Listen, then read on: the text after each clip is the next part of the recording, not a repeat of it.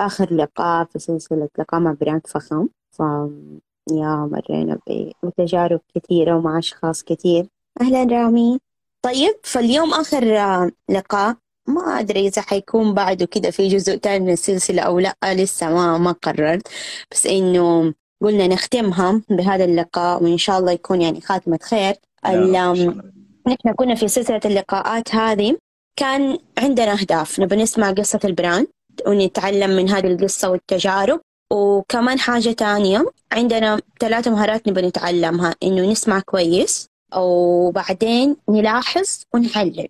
لأنه هذه الثلاث الأشياء إذا إذا عرفناها يعني وتملكنا منها هذه المهارات نحن حنقدر إنه نبني brand قوي. لأنه ال brand هو مش نحن بس الاستراتيجية حنحطها وخلاص كذا صار brand ال brand يحتاج له صبر ووقت لين ما يصير. فعشان نوصل للهدف الكبير آه نحن نمشي بخطوات بسيطة وصغيرة ونبدأ نلاحظ الأشياء ونربط ما بينها عشان نحقق الاتساق ويكون في النهاية عندنا brand فكانت من كذا يعني. المعنى الكبير للفكرة دي كلها من اللي نحن بنعمله في دي اللقاءات كان زي ما قال ربنا في الآية الكريمة واقصص القصص لعلهم يتفكرون فال كلمة التفكر وردت يعني مرة كثير في القرآن يعني يمكن 18 مرة. فيعني خلينا نبدأ في في الموضوع نعرف ليش التفكر مهم في الحياة والأفكار. فأهلا رامي أهلا وسهلا. كيف حالك؟ الحمد لله بخير الله يسعدك إن شاء الله. شو أخبار اللي كنت بتعمله قبل شهرين؟ تكتب كتاب ولا إيش كنت بتسوي؟ آه في أشياء كثير والله. طيب خلينا إحنا يعني نبدأ. بسم الله الرحمن الرحيم الحمد لله رب العالمين. والصلاة والسلام على نبينا محمد وعلى آله وصحبه وسلم تسليما كثيرا يوم الدين. آه، أول شيء شكرا يا آه، إيثار على هذا اللقاء. آه، أنا صراحة في اللقاءات ويكون عندي خلينا نقول مرة عالية الحمد لله. فشكرا لك على هذه المبادرة. وإن شاء الله إن شاء الله يعني نطلع من هذا اللقاء بفائدة والكل بإذن الله يطلع يستفيد ونطلع بأفكار جميلة ورائعة وبادوات ممكن تفيد الكل بإذن الله تعالى. بإذن الله بإذن الله. والله مرة متفائلة يعني مرة كثير. آه في الح... يعني في الأشياء اللي حنتكلم عنها. والله إني جهزت الأسئلة مرة كثير. إن شاء الله يكفينا الوقت. إن شاء الله يا رب. طيب. طيب تبدأي ولا أنا أبدأ طيب. كذا بشكل موجز سريع يعني. لا لا استنى استنى لا لا لا اهدى اهدى شوية طيب. أول شيء أول شيء نبغى نعرف مين أنت. طيب. أنا اسمي رامي عمر سعيد باعطيه من مواليد جدة من جيل الثمانينيات الذهبي. طبعا ما حقول عمري بس حقول جيل الثمانينيات وخلاص. الجيل الذهبي الجيل العظيم صراحة. دراستي جامعية إدارة عامه طبعا ما كملت في التخصص نهائيا.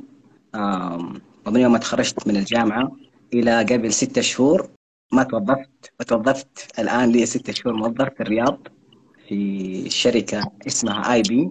آه، أنا ماسك مستشار أبحاث الابتكار. الشركة اللي أنا فيها مهتمة بقضية بشيئين بإدارة الأعمال وبالابتكار. مؤلف عندي قرابة ستة سبعة كتب. آه، كاتب محتوى. ها؟ فين هذا كله؟ نحن دائما نشوفه. آه بعدين نشوفه إن شاء الله. بعدين أقول لك وش السبب. آه آه كاتب محتوى وصانع لبعض بعض المنتجات خاصة بالأفكار. حوريكم جزء منها إن شاء الله في نهاية اللقاء إذا ربنا رب تعالى. آه بس هذه قصتي ببساطة أو مين أنا طيب. ببساطة. آه طيب لسه لسه. في طيب أنت دحين قلت لي دوبك توظفت في مجالك. طب من قبل في دي السنين كلها إيش كنت بتعمل؟ طيب هو كان آه، مزيج ما بين كنت أمارس بعض أنواع التجارة آه، اللي كانت يعني بالنسبة لي مهمة كمصدر دخل أكيد. وجزء منه الكتب اللي ألفتها بآخذ منها دخل. وجزء منه كان آه، دورات استشارات. فهي مجموعة محطات كنت أمر عليها بشكل يعني في السنة كانت هي بتامني مصدر الدخل. وجدت بالنسبة لي هذه أفضل طريقة أو هذا نمط حياتي اللي أنا أقدر أعيش فيه. ما أقدر أنا أعيش في في وظيفة. يعني حتى في في اتذكر في الجامعة وهذه من الأشياء العجيبة. آه، أظن الترم الثالث أو الرابع ما أدري متى بالضبط سمعت إنه في شيء اسمه انتساب. كنا جالسين كذا مع الشباب فقالوا انتساب. قلت لهم إيش يعني انتساب؟ فقالوا انتساب يعني تدرس بس ما تحضر الجامعة. قلت لهم من جد في زي كذا؟ قالوا لي إيوه في. فقلت لهم طيب فين لو الواحد بس بيسال والله وصفوا لي وكذا. وفعلا رحت وسألت وماني يعني إذا ما خانتني الذاكرة. يا في نفس اليوم حولت انتساب أو اليوم اللي بعده قررت إني أحول انتساب على طول. رجعت للشباب قلت لهم يا جماعة يلا يعني أشوفكم على خير إن شاء الله. إيش في؟ قلت لهم أنا حولت انتساب. يا ابويا يا هو قلت لهم والله حولت انتساب. خلاص يعني. فاكتشفت إنه أنا ما أقدر أعيش مع الروتين. يعني كنت ماني متخيل نفسي. أجي الصباح المحاضرة تبدأ الساعة 7 ونص أو 8 وأخرج الساعة 2 لا لا لا مو أنا مو أنا. ما قدرت. ما قدرت أستمر في الجامعة. فحاولت انتساب. ودبرت حالي. خلاص يعني حاولت انتساب قلت حشوف كيف حدبر أموري حشوف مكافأة الجامعة كيف أعوضها. بس ما أقدر أعيش. يعني ما أقدر أعيش بالطريقة هذه في ال في, في أو في الحياة هذه خلال المرحله الجامعيه وأنا بهذه الطريقة ما حقدر. وأتوقع الحمد لله ربنا وفقني في القرار اللهم لك الحمد. وفعلا خرجت وجدت نفسي لما يعني عشت بدون ما يكون في حوالين روتين وقيود يعني. طيب حلو. طب لما أنت أخذت القرار أكيد يعني لقيت في رفض في العيلة ولا شيء ولا ولا كذا فجأة صدمت العالم كله؟ لا لا لا أنا لا لا ما في ما في رحت كذا وخلاص انتهى. خلاص في نفس الثانية اي قدام في الامر الواقع أبوي قال لي أهم شيء تدخل تاخذ الشهادة الجامعية. قلت له هذه ما عليك أبشر. قلت له بس تبقى أبشر؟ قلت له ما عليك لا تشيل هم. هذه بإذن الله إذا ربنا طيب. أحيانا على خير حجيك حجيك والحمد لله يعني. خلصنا الجامعة على خير يعني. طيب. بعد ما خلصت الجامعة لا مو بعد ب... لما أخذت ذا القرار إيش بدأت تسوي من أشياء في في الوقت اللي صار عندك كبير أنت فاضي فيه؟ آه هو صراحة ما كان في شيء فاضي. يعني أنا قبلها يعني أنا من مرحلة خلينا أديك بس كذا شوي أرجع على على ورا من من يوم ما يعني خلينا نقول وأنا صغير إلى الثانوية وأنا إنسان مولع بالرياضة وتحديدا بالكورة. كل حياتي كانت كورة إلى مرحلة الثانوية. ما بعد الثانوية بدأت كذا صار عندي شفت معين في حياتي. بديت أقرأ. وجدت إنه فعلا حسيت إنه القراءة هذه بالنسبة لي كان شيء شيء واو. إيش إيش إيش القراءة هذه؟ ما أعرف انه كان في شيء اسمه كتاب وأقرأ ما ما, ما كان في بالي أنا كان وقتي كله كورة وفي الشارع وفي النادي فما كان عندي شيء شاغلني إلا الرياضة. فلما الشفت هذا صار وبدأت أقرأ بدأت أشياء تتغير في حياتي مرة كثير. ومن هنا بدأت أشعر إنه وأتذكر يعني مرة شاركت في كتابة مقال ما أدري هو في مجلة أو في أحد المنتديات زمان وأخذت 500 ريال. فقلت واو يعني بإمكان الواحد يكتب ويطلع فلوس. أوه ممتاز. طيب يعني كيف؟ يعني أنا أنا أنا حضرمي فافكر في بهذه الطريقة. كيف الآن؟ عندي مهارة أو عندي شيء أقدر أدخل منه فلوس. فبدات عندي قضية القراءة وعاده القراءة تتوسع تكبر. مع إنه في بداية كنت أقرأ وأصدع وأنام. ما كنت أكمل ما كنت أكمل يعني الكتاب. بس الحمد لله مع الممارسة مع الممارسة مع الممارسة وجدت نفسي وقدرت إني أخوض يعني تجربة أولى في التأليف وثانية وثالثة ورابعة وبديت أخوض في قضية الدورات التدريبية وقضيه يعني آخذ بعض الأشياء اللي توسع مدارك وتخليني أكتسب خبرة الاستشارات وأخذت شيء في التجارة. فبدأت الاشياء سبحان الله تتجمع في منطقة واحدة. فخلاص فأحس لما جيت وأخذت قرار إني أنا أخرج من الجامعة ما كان قرار إني أرمي نفسي أنا من القارب وما أدري إيش حيستناني تحت في البحر. لا أنا عارف جزء معين إيش حسوي بس okay. إيش الامتداد؟ كله ما كان حاضر بالنسبة لي بس عارف إني حمشي شوية بهذه الطريقة. okay. طيب إيش كان الدافع إنك أنت تقرأ؟ يعني بالذات إنك بتقول لي أنت بتنام ويجيب لك النوم. فإيش الشيء اللي خلاك أنت تتحمس؟ يعني خاصه واحد يطفش. هل في كان حوالينك ناس بيحمسوك؟ كنت بتشوف نتائج؟ أشياء زي كده؟ طبعا طبعا. البيئة اللي أنا كنت معاها آه، أو خلينا نقول أحد الأشخاص المقربين مني كان قارئ بشكل بشكل نهم جدا يعني. ما شاء الله تبارك الله. ف فسبحان الله يعني جاور السعيد تسعد مع الاحتكاك بي ومع أثره اللي شفته وفكره وأشياء مره يعني شخصيته كونها الكتاب كونها كونتها الثقافة. ف فبديت أحاكيه. أو خلينا نقول بديت أقلده. أحاول. أقلد أقلد أقلد. وجدت إنه شوية تعب علي. بس بعد فترة الحمد لله زي ما قلت لك مع الممارسة وجدت إنه لا. وخلاص وصارت هنا الانطلاقه وصار في نوع من التوجيه من من من هذا الشخص. آه نوع من الاستشارة نوع إيش رأيك؟ و و فخلاص الحمد لله بديت يعني زي ما يقولوا علمني السباحة وسابني. قال لي يلا الآن أنت لك الحرية انطلق يعني خلاص. فقضية إنه فعلا حلو. فكرة إنه نلاقي لنا أصلا رفيق في يعني في الطريق اللي إحنا ماشيين و... والخطوات الجديدة اللي ناخذها في حياتنا إيش ما كانت إيش المجال حتى لو أشياء صغيرة حتى لو ألعاب حتى لو أشياء دافة هي اللي تدينا الحماس إنه إنه أصلا ربنا ما خلقنا كده لحالنا خلقنا معانا ناس يدفونا لقدام فهذه فهذه النقطة اللي اللي دي دائما أحب إنه أركز عليها. دور فين الشخص اللي يلهمك. دور فين ال ال الأسباب اللي تخليك أنت تكمل في الطريق. ليش تختار ده الطريق؟ آه إيش إيش ممكن يضيف لك؟ لقيت إنه يفرحك. يعني في نقاط الواحد اذا إذا فكر فيها حيحس إنه أوكي أعطي نفسي فرصة. عارف رامي؟ آه في شخص آم تقريبا قبل كم سنة عرفته؟ تقريبا أربع سنين تمام؟ آم مرة شاطر مرة ذكي مرة عبقري في في القراءة وفي الكتابة وشيء يعني ما أدري كيف أوصفه من كثر ما إنه ذكاء ذكاء مو طبيعي تمام؟ هذا الشخص يعني قد اشتغلنا مع بعض وزي كده وبس المهم ما كملنا. فدحين قريب رجعنا لبعض نبى نشتغل مع بعض وزي كده ونتكلم ونتواصل. فجأة العلم والقراءة والشيء اللي هو بي بياخده مرة مثقف الولد. ما ما هو قاعد يستفيد منه. طب روح اكتب روح آه، شارك الناس خبرات روح ما ادري إيش افعل. ما في فايدة. طب إيش الفايدة من انه الواحد يقرأ ومن إنه الواحد يكون عنده ذكاء و... وما ما يستثمر ده الموضوع. فال... فالموضوع إنه هو تحس إنه هو الشغف من الداخل من الشخص ولا إيش السبب اللي يخلي الواحد إنه هو يستمر؟ دحين فزي ما ذكرت في القصة اللي قبل شوية إنه هذا الشخص مرة ذكي ومرة مثقف ومرة عنده كتابته رهيبة يعني ما حد يعني يشي زيه. و... وتخرج أظن مرتبة الشرف الأولى من الجامعة. بس في النهاية رامي خلال أربع سنين من يوم ما تخرج هو الآدمي واقف في مكانه ما بيسوي يعني حتى الكتاب اللي بيقرأها ما أضافت له شيء. فتتوقع إيش الدافع للشخص إنه هو يكمل في ذا الطريق؟ هل هو نفسه أو البيئة؟ والله شوفي أنا أتوقع جزء والله أنا أتكلم عن تجربتي. كل واحد سبحان الله لي لي قصة ولي تجربة مختلفة ربما تكون. أنا أتكلم على إنه رامي ما بدأ يتحرك إلا لما نحط نفسه في بيئة. يعني أنا كنت سابقا في بيئة مهتمة بالرياضة بشكل مرة كبير وتحديدا في الكورة. فكنت بارز معاهم وكنت أجاريهم وكان عندي مهارة وعندي موهبة وكنت أصلا يعني ألعب في أحد الأندية الرياضية المعروفة آه لمدة خمس سنين. ف فالبيئة اللي أنا فيها كانت مهتمة بالرياضة فبرزت عندي بعض المواهب. بعد كذا انتقلت لبيئة ثانية.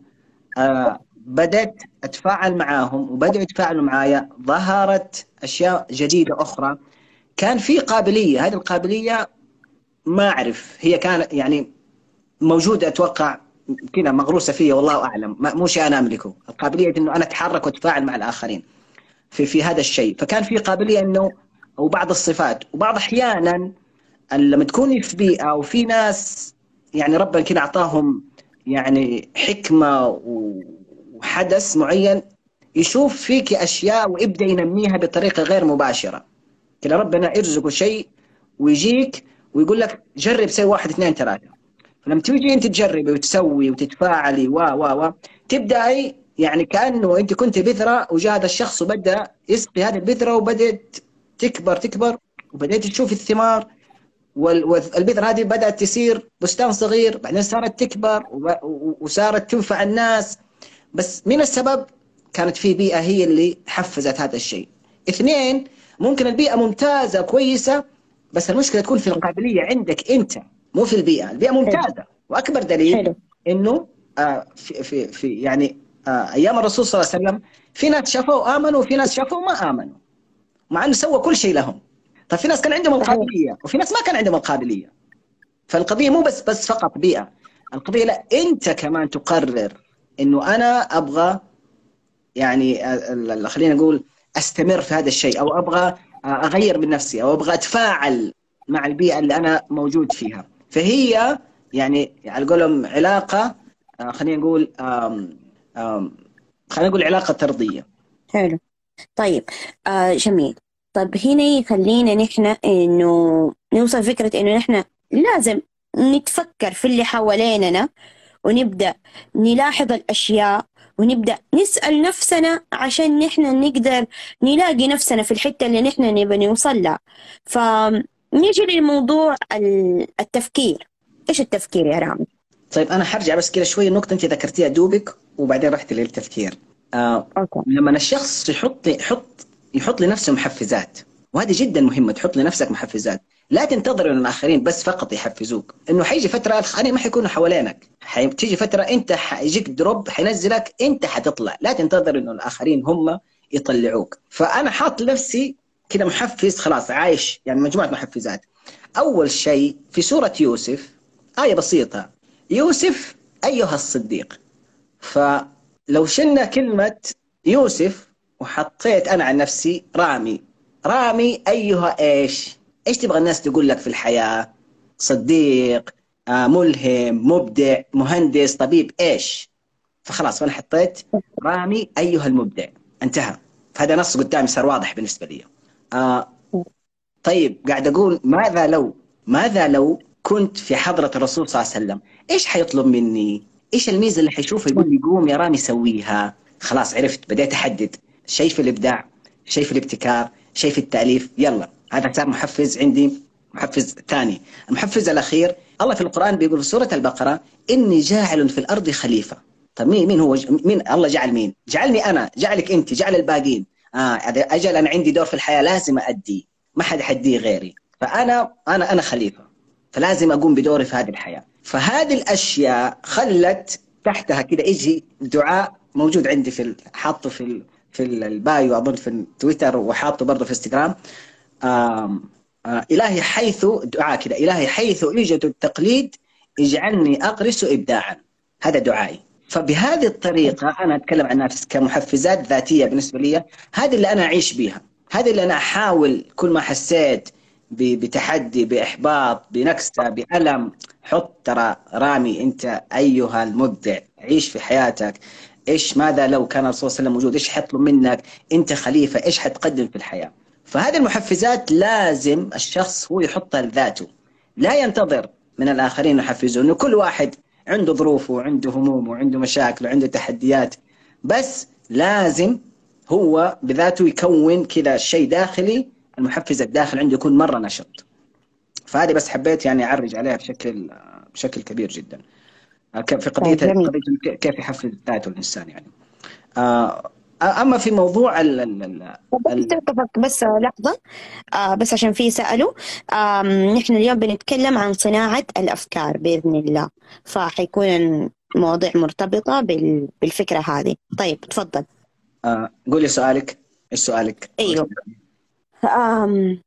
إيش ال... إيش يعني التفكير؟ نحن قلنا كل هذه الأشياء اللي في البداية قلناها عشان الواحد يوصل للحتة دي وبالذات اللي أنت قلت عليها ويعرف هو إيش وإيش الهدف وهو خليفة الله في الأرض في إيه هو لازم يتفكر في, في الأرض وفي الدنيا وفي السماء وفي كل شيء ويسأل نفسه. فنيجي للأساس. إيش يعني تفكير؟ إيش يعني فكر؟ طيب آه أنا ما حخوض في إيش يعني تفكير. يعني بمعنى أوكي. آه، إيش كيف التفكير؟ واحد يفكر و و و لا. يعني إذا قلنا ال ال ال ال التفكير كإنسان يعتبر فريضة على كل إنسان إنه يفكر. إنه ما حيقدر يعيش في هذه الحياة بدون تفكير. هذا واحد. فهذا هذا مجال التفكير. آه ولكن خلينا إحنا أنا أتكلم على لو جينا بنتكلم على الفكرة نفسها. أنا أنا يعني في شيء أقول إنه رحلة الألف ميل ما تبدأ بخطوة. ولا تبدأ بفكرة تبدأ بمعنى معنى تعيشه في الحياة. هذا المعنى لازم تجسده تجسده في فكرة أو تجسده في فكر. وحتكلم إيش الفرق ما بين الفكرة والفكر. وبعدين تجسده في شيء عملي إنه لا يكفي بس إنه يكون أنا عندي معنى وعندي فكر. طيب كيف؟ كيف حتمارسه في حياتك؟ كيف حتحوله لسلوك إنك أنت تمارسه آه، في هذه الحياة؟ فلازم تتخذ الخطوات اللي تحول فيها الفكرة أو الفكر إلى فكرة إلى خطوات عملية آه، تعيش بها كسلوك آه، في الحياة. ف... فإحنا نتكلم على على قضية إنه آه، خلينا نركز بس على قضية ال... ال... ال... الأفكار. نركز على قضية الأفكار. إيش الفرق ما بين الفكر وال والفكرة؟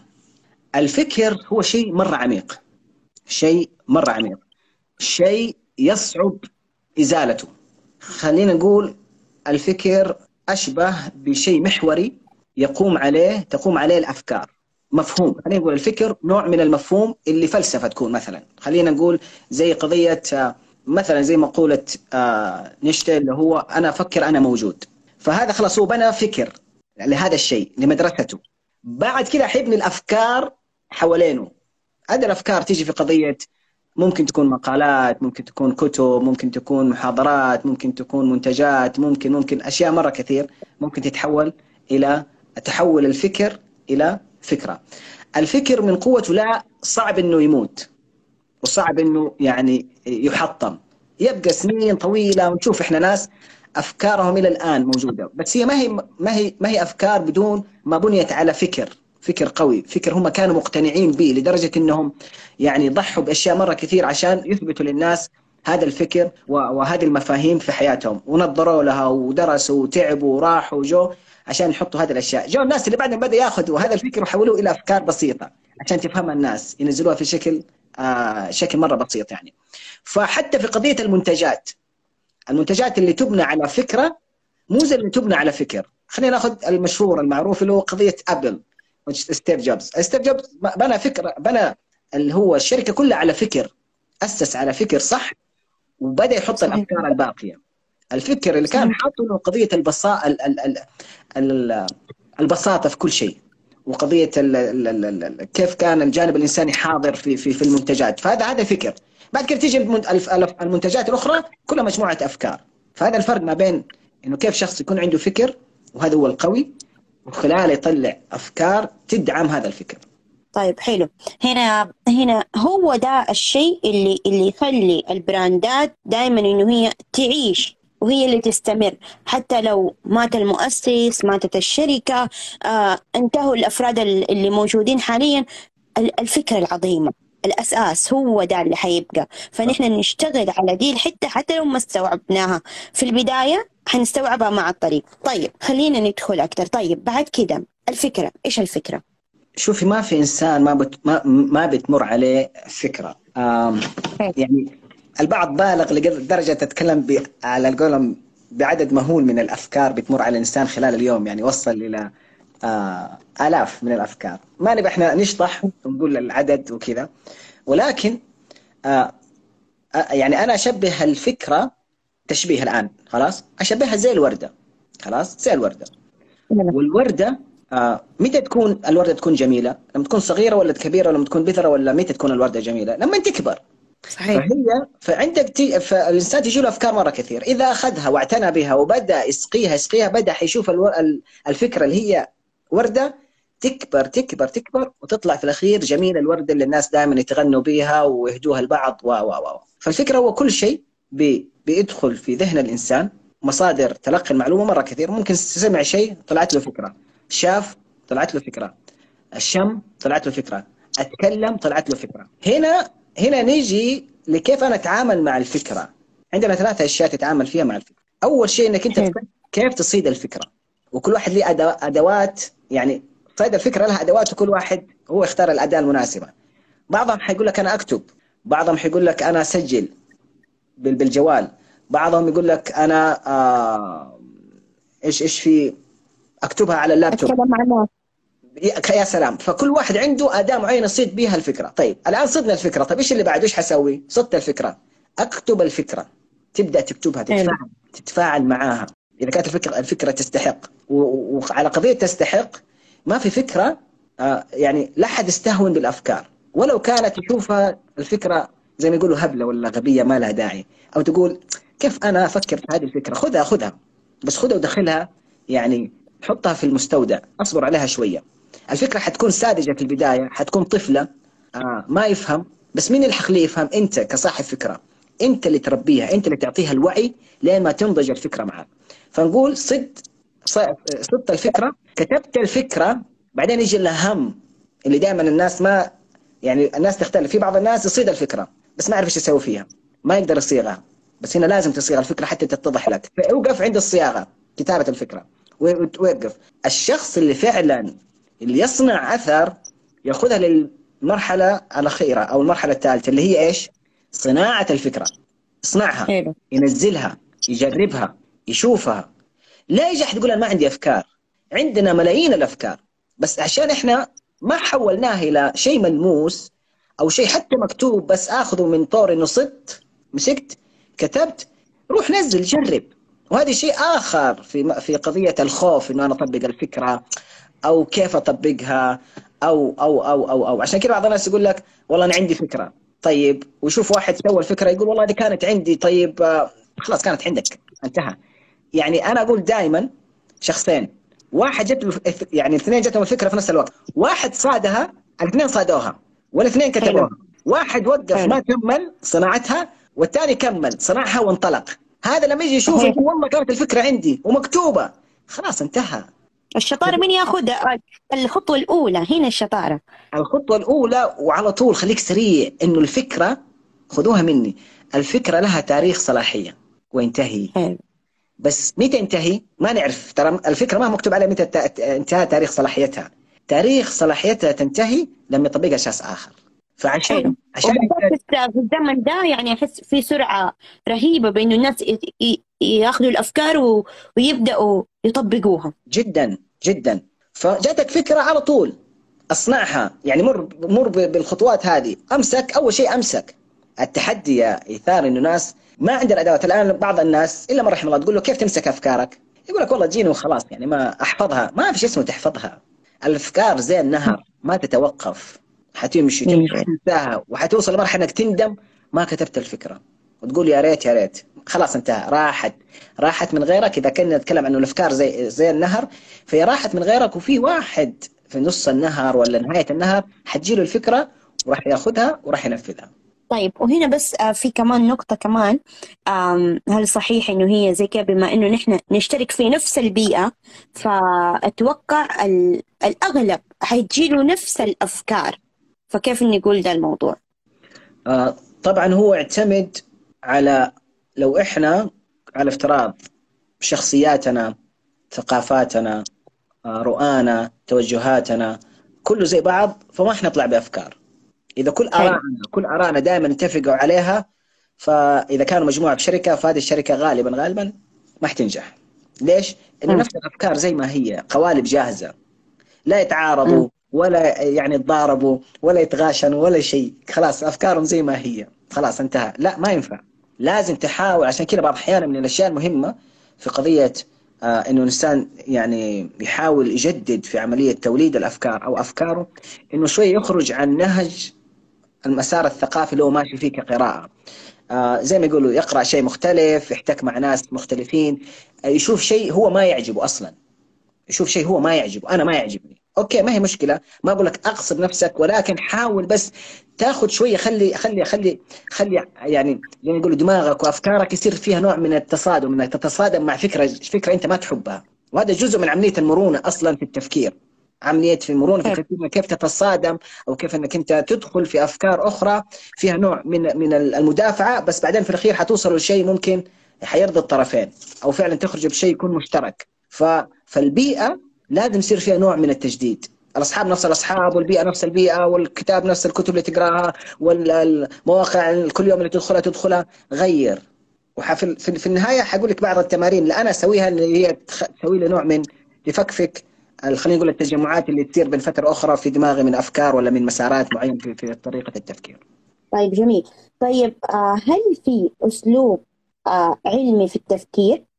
أسلوب علمي في التفكير يعني هم أغلب الناس بتتكلم تحديدا الآن في الوقت الحالي على قضية صفاء الذهن والتأمل على صفاء الذهن والتأمل أنا لي لي مسار واللي يعرفني عارف هذا الشيء آه، أنا لي سنتين الآن وحدخل على السنة إذا ربنا أراد وأحيانا على خير حدخل على إذا جاء الحج أدخل على السنة الثالثة وأنا ما أشغل شيء في السيارة. في السيارة ما أشغل ولا شيء لا راديو ولا ولا شيء ولا شيء. ليش؟ إنه أنا. بالنسبة لي هذا بيساعدني الصمت. أنا عندي كتاب اسمه ايقاظ الصمت. والبعض أظن اللي هنا داخل عارف هذا الشيء. عندي كتاب اسمه ايقاظ الصمت. وفي هذا الكتاب بركز على كيف قوة الصمت اللي بتولدها عملية الصمت بيولدها في العالم الداخلي عندنا. طب العالم الداخلي هذا مو منفصل عن الأفكار وعن التفكير. فبيخلي في نوع مساحة من الهدوء والاستكنان والتأمل والتبصر وحتى بيساعد على اتخاذ القرار ويساعدك على أشياء مرة كثير في عملية إنك أنت كيف لو ضبطت عالمك الداخلي واستطعت إنك تضبط عالمك الداخلي. إنه إحنا كل يوم أو خلينا نقول كل ثانية بنتخذ قرار معين. إذا ما كان الذهن صافي ورايق وما في مشتتات وخلينا نقول ما عندنا محطات بنوقف فيها أصلا الآن لو أنت شايفة كله مشغول ما بين ال social media ما بين انستغرام ولا تويتر سناب شات ولا رايح جاي يوتيوب. طيب يا ابن الناس متى تجلس انت في وقتك حياتك تجلس مع ذاتك؟ متى تفرغ هذا اللي خلاص أنهك تعب؟ من هنا لهنا من هنا لهنا من هنا لهنا. عشان كذا هم يقولوا في القصة إنه مين أسرع الغزال ولا الأسد؟ يقولوا الغزال أسرع. طب ليش الأسد امسك الغزال؟ إنه الأسد لما ينطلق يركز على الغزال. الغزال مشتت كل شوية يلتفت يطالع يمين شمال يمين شمال. عشان كذا هم يقولوا الملتفت لا يصل المتلفت لا يصل لا يصل إلى نتيجة لا يصل إلى مبتغاه إنه دائما يطالع دائما يطالع دائما يطالع. ف... فأنا اشوفها عن تجربة شخصية في ناس كثيرين بيسووها يعني حتى لو قراتوا لعادات كثير من الناس عنده فترة التأمل بغض النظر إيش آليتها والسكون هذا بالنسبة لي بتخليه بيعيد ترتيب الكراكيب الداخلية اللي في دماغه تبدا من الدماغ إنه هنا لو ترتب يعني ترتب كل شيء يقعد ساكت بدون ما يحاول يفكر ولا يعني لا. إيش يسوي في التأمل؟ لا لا لا ما, ما أنا أتكلم أنا أتكلم الآن في مرحلة الصمت ما أتكلم عن التأمل. أنا أتكلم أوكي. في مرحلة الصمت. الصمت. إنه بس يجلس يراقب عالمه الداخلي يراقب هنا إيش قاعد يصير بالضبط. اسمع صوته الداخلي يقينا في أصوات بتجينا بس إحنا بنهرب منها. يقينا في أسئلة بتجينا إحنا بنهرب منها. فاللي أنا بوصل له إنه لما يصمت وهو يعي الصمت يعني مو يسكت ها؟ يصمت. يعني هو بقراره بارادته هدوء يجلس في غرفته يحط الجوال يقفل يحطه على جنب ويجلس بس يتأمل. يعني كذا اسكت يشوف إيش قاعد إيش إيش الأفكار اللي بتيجي هنا. ربما في البداية حيصير نوع من التوتر نوع من عدم القبول أصلا.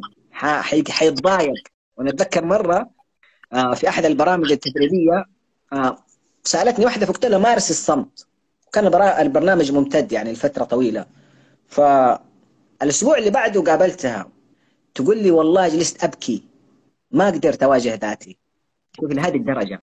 أنا بوصل لمرحله يصير في نوع من القبول للصوت الداخلي. هو نفسك والأفكار كل شيء فيك لتجاربك اللي مريت فيها للأشياء اللي قاعد تمر بيها بالكلام اللي قاعد تسمعه.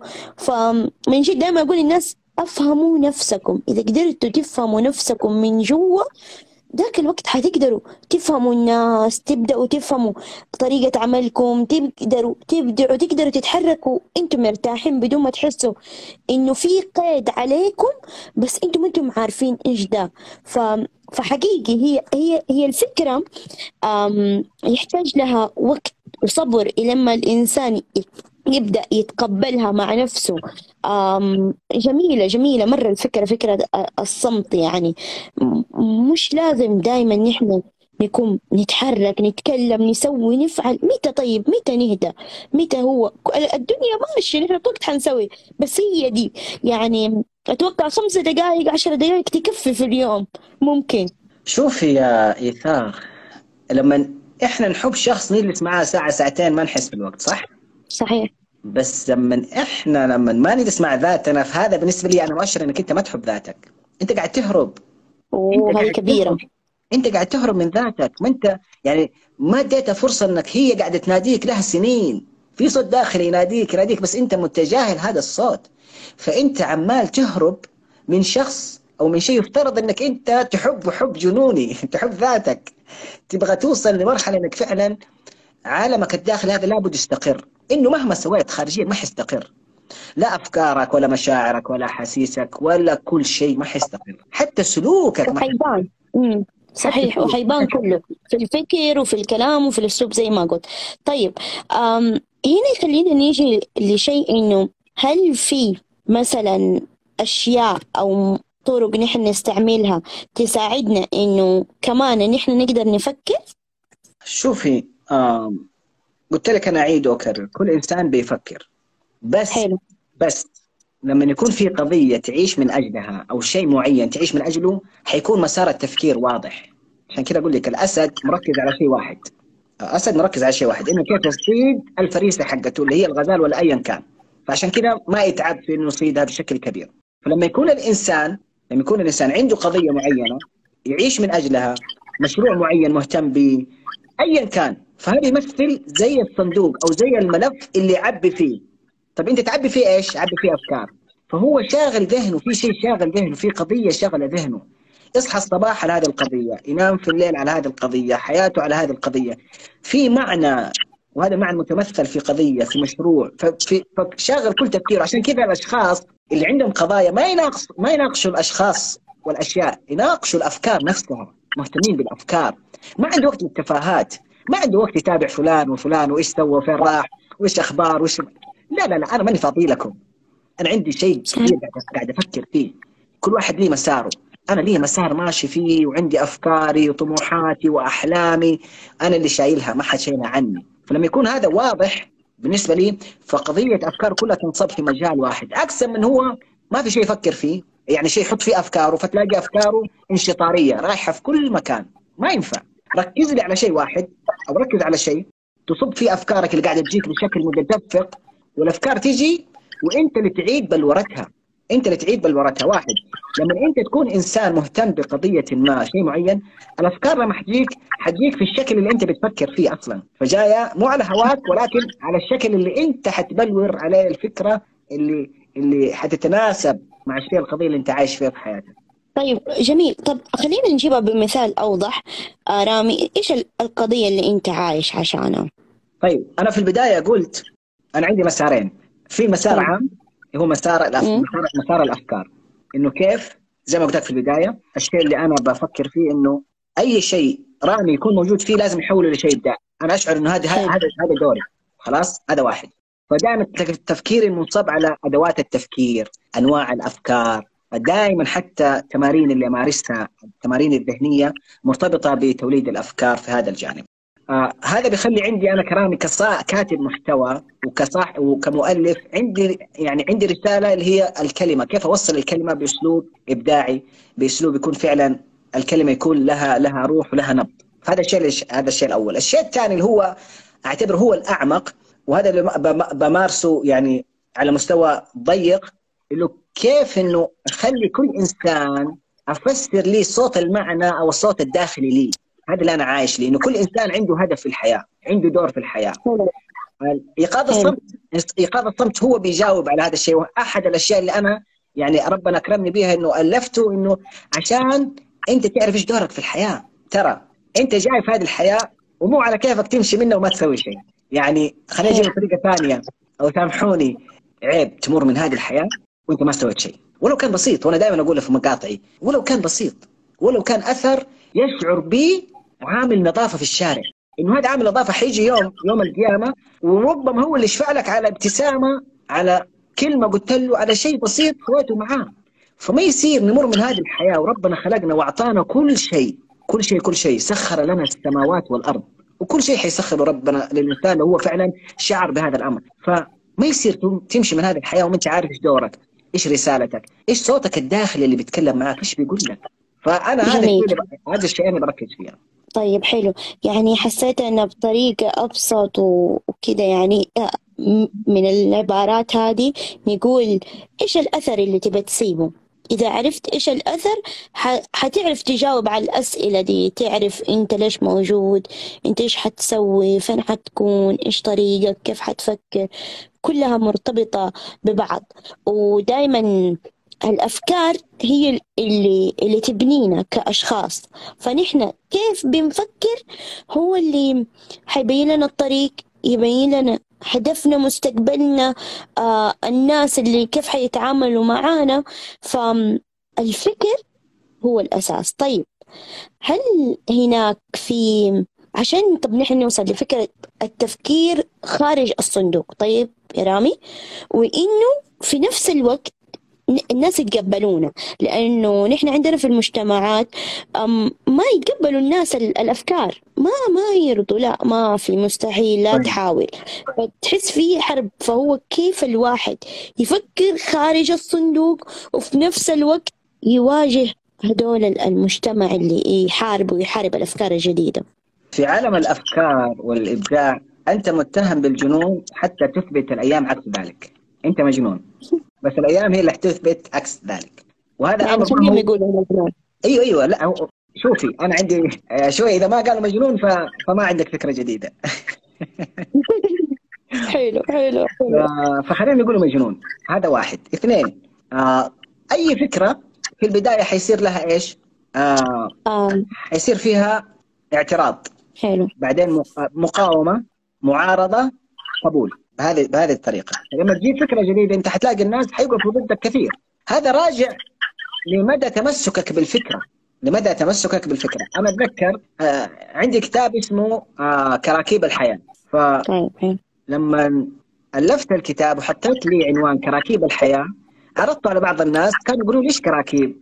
لا لا تستخدم كلمة كراكيب، كراكيب عبارة ما أنا أبغى كذا أنا أبغى كراكيب. يعني أنا في بالي كراكيب عجبتني.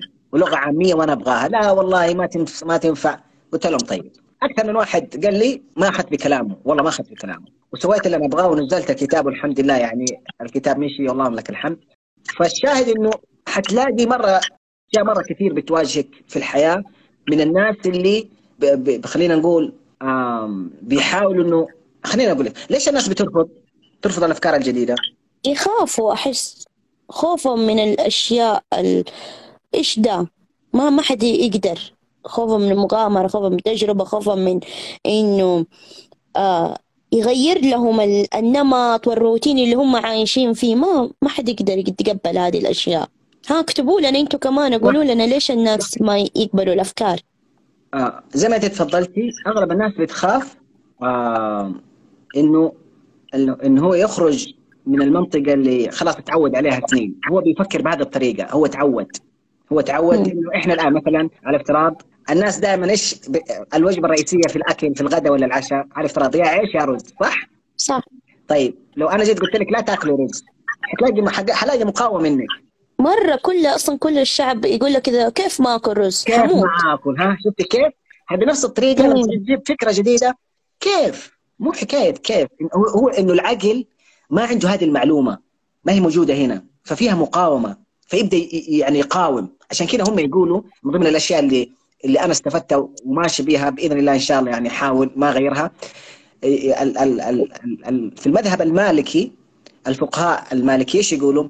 اعرف الخلاف يتسع صدرك اعرف الخلاف إيش معناتها؟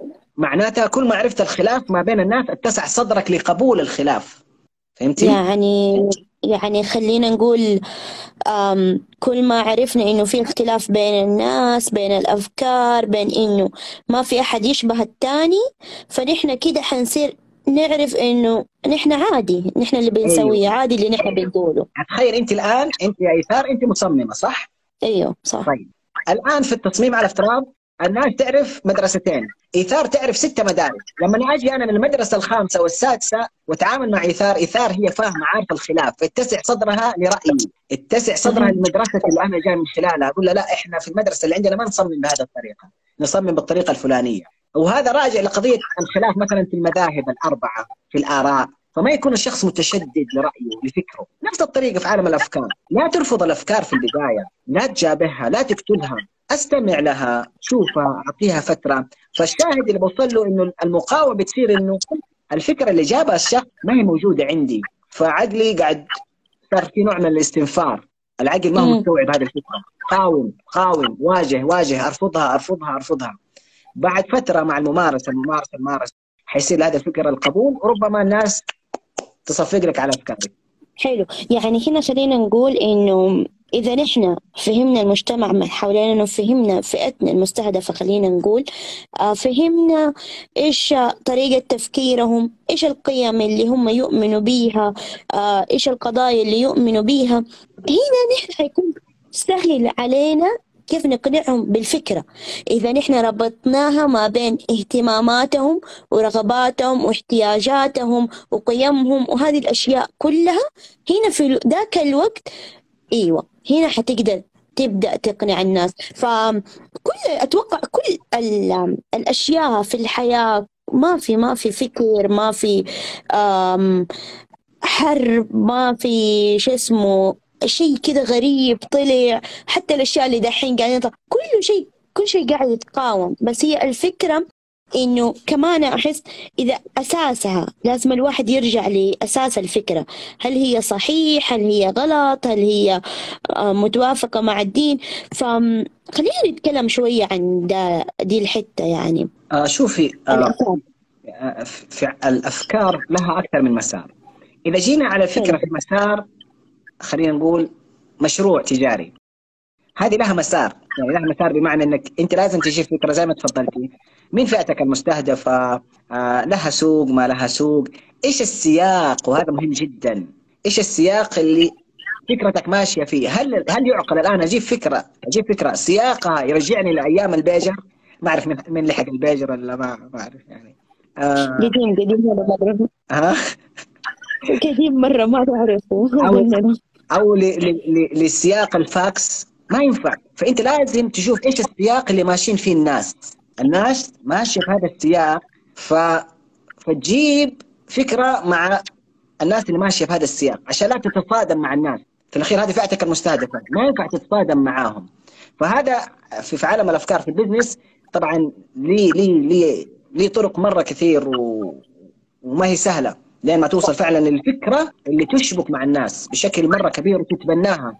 يعني بشكل أو بآخر. أما في مسارات أخرى عملية لها أدوات أخرى طبعا. صناعة الرأي بالفكر هذا هذا شيء مبحث مرة كبير جدا انه الانسان كيف من خلال فكرة واحدة ممكن يغير يغير رأي يغير يغير آراء يغير أشياء مرة كثير. وهذا يعتمد لها أدوات ولها أشياء يعني ما ما هو مجال الذكرى الآن. بس إحنا نتكلم على كيف ممكن إنه في المجال أو المكان اللي أنت فيه بإمكانك فعلا تصنع فكرة بس لازم تفهم هذه الفكرة رايحة لمين؟ تفهم نفسيته وفكره ومشاعره وسلوكياته.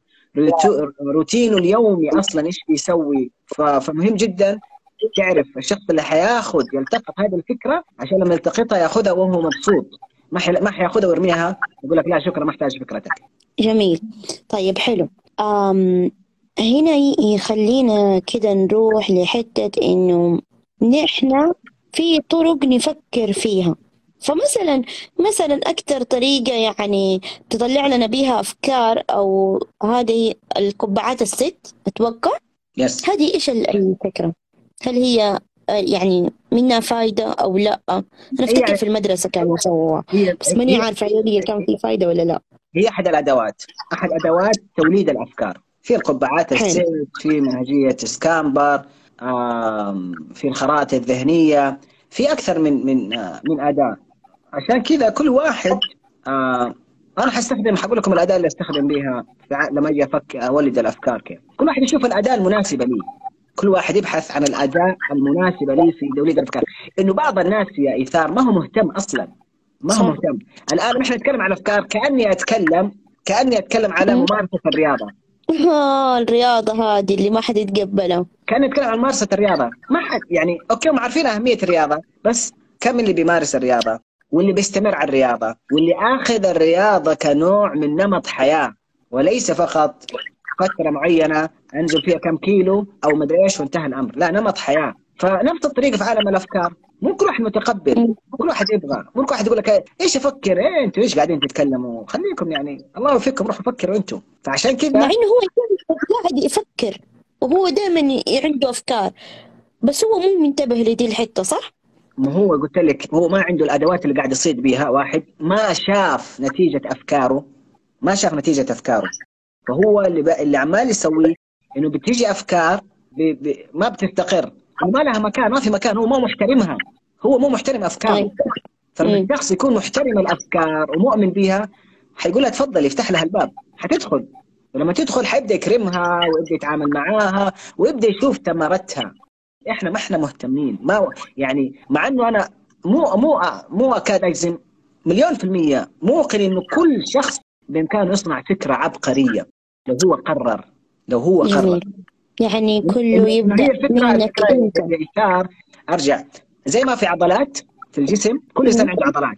طيب في ناس تطلع لهم العضلات نشوفه وفي ناس ما نشوفها ليش؟ ذاك راح لعب رياضة. واحد اللياقة. كل إنسان عنده لياقة. في واحد راح صار يجري يجري يجري يجري فصارت عنده لياقة ما صار يتعب. نفس الطريقة.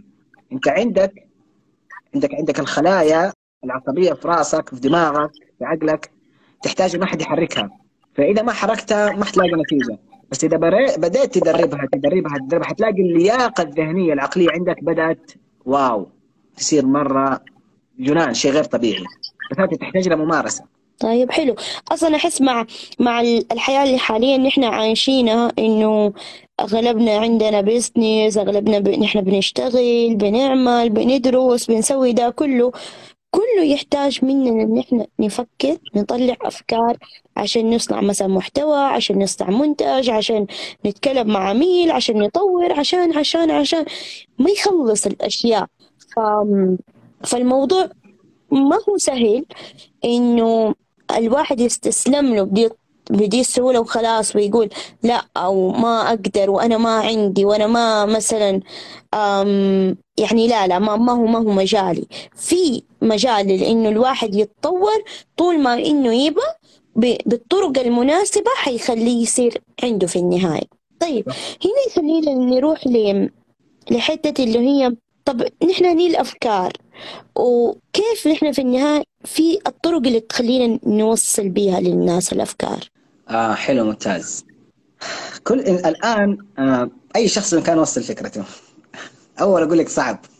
أول م. أقول لك صعب إنه الإنسان إنه يقدر يوصل فكرته. الآن سهل الآن أصبح سهل إنك توصل فكرته وفي نفس الوقت صعب. ليش؟ إنه حجم الأفكار في اليوم مرة كثير اللي قاعدة تخرج. صح. و... و... و... والأمر الآخر إذا أردت إذا أردت أن تتميز في فكرتك فلتكن الفكرة فليكن لون الفكرة فاقع. يكون الفكرة لونها غريب لون ساطع. لون يميزك عن الباقين ما يكون من من فكرة يعني خلينا نقول مستنسخة من من الآخرين. الأمر الثالث برضو إنه إحنا ما بنصبر على الفكرة ما بنصبر عليها. تجينا الفكرة اليوم على طول أبغى أنزلها. أبغى الناس تشوفها. أبغى الناس تعجب بيها. أبغى الناس تعطيني لايك أبغى الناس تعلق عليها. أبغى أبغى أبغى أبغى أبغى. فخرجنا من إطار الفكرة من إطار خلينا نقول آه، جودة الفكرة إلى إطار استحسان المفكر اللي هو صاحب الفكرة نفسه. إحنا نبغى نطلع أفكار مو عشان الفكرة نفسها عشان الناس تقول واو والله هذا مرة كويس هذا أفكاره حلوة. إحنا إحنا مو أفكارنا. يعني ما نبغى الفكرة تخرج وتصير لها أثر و و و فأصبح الأفكار صارت مرة غث غث يعني ما لها داعي. فمن اليوم كله لو خرجت بفكره واحدة مرة شكرا. من جد. الكلام صار يعني مكرر بشكل مرة كثير. يعني أنا أحيانا أقرأ عبارات أشوف أشياء ما بقول يجيني إحباط بس يا جماعة أنا شايف هذا قاعد يتكرر بشكل يعني شوية على قدام. خلينا نطلع شوية نروح أبعد من كذا. فهي العبء القضية مو كيف أنا أطلع فكرتي. لا لا. القضية إيش الثوب اللي حلبسه حلبسه فكرتي وكيف حيطلع. لازم لازم يكون عندنا حس الصبر. إحنا ما نصبر. إحنا ما نصبر نبغى كل شيء بسرعة. مصمم سوى شعار يبغى كل الناس لازم تعجب هذا الشعار. جبت فكرة أنا كرامي بنزلها أبغى الناس كلها تنبهر بيها. لا لا لا. بعض الناس جلس سنين جلس سنين ها سنين. مو شهر ولا شهرين ولا سنة ولا سنتين. سنين عبل ما الناس آمنت بي. لازم نؤ... لازم نؤمن إنه في سنن كونية لازم تمشي على الكل. وأنا دائما أقول سبحان الله. لو لو كان الشخص يعني لو في شخص في العالم كله أحتاج إنه يفرض رأيه على طول والناس تسمع كلامه كان الرسول صلى الله عليه وسلم هو أولى. كان الله أرسله ويلا خلاص غصبا عنا نسمع الكلام مو بإرادتنا. صحيح. الله وضعه في مكان إنه بس يدي للناس سنة كونية حتى لو كانت رسالة السماء نفس الطريقة حتى لو أنت عندك فكرة لا تتوقع الناس حتقبلها على طول ولا لا لا لا. حتاخذ وقت بس لازم تقدم شيء للناس يستسيغوه شيء يحترموه الناس شيء يقدروه مو لما يشوف الفكرة هذه حيقولوا شفنا زي ترى. خلاص ما مل- ملينا. فهنا تيجي لقضية الآن. إحنا ما نتكلم على على على, على الكثرة الآن. نتكلم على الكيف. إحنا في زمن نتكلم على الكيف. الكثرة خلاص ملينا منها. ملينا والله خلاص كذا على قولهم وصلت هنا. إحنا الآن نتكلم عن ال quality إيش الشيء فعلا اللي لما يخرج؟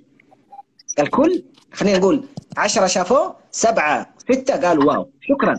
أعرف إنه أنا مميز. خلاص تعرف إنه أنت المحتوى حقك مميز.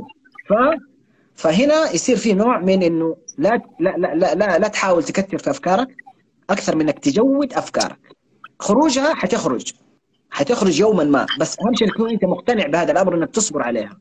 حلو. يعني هنا خلينا نقول إنه الواحد طول ما إنه هو بيفكر هو بيفكر وبيمشي في طريق التفكير و... وبتطلع معاه أفكار. أهم شيء هو ما يقع في فخ إنه انتهاء صلاحية الفكرة ويأخر الفكرة لأبعد مدى ولا ولسه لسه لسه لسه. في مشكلة. نحن بنتكلم نرجع من تاني للفكرة اللي دوبك قلتها إنه الفكرة في البداية هي في فكرة بس لسه كمان تتطور لسه دائما تتطور. هو ده ال- ال- اللي دائما أصلا أواجهه. يعني حتى أنا لما أجي أصمم آه الفترة الأخيرة زي كده إنه تعلمت من من شخص إنه زي كده يقول لي لسه كمان. مع إنه يكون حلو بس لسه كمان. بس كان هو هو كان عنده عارف يا رامي؟ كان عنده فكرة كده الكمال مرة هو مهووس بالكمال.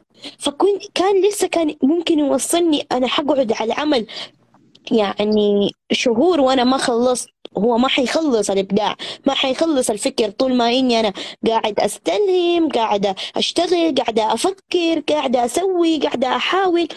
فالموضوع إنه الواحد يعرف متى يحط حد ل- لكلمة لسه وفي نفس الوقت يعني يطلع بالشيء ال- ال- خلاص أطلعها و- ون- ونطبقها على أرض الواقع ولما تتطبق مع الوقت هي حتتطور الفكرة.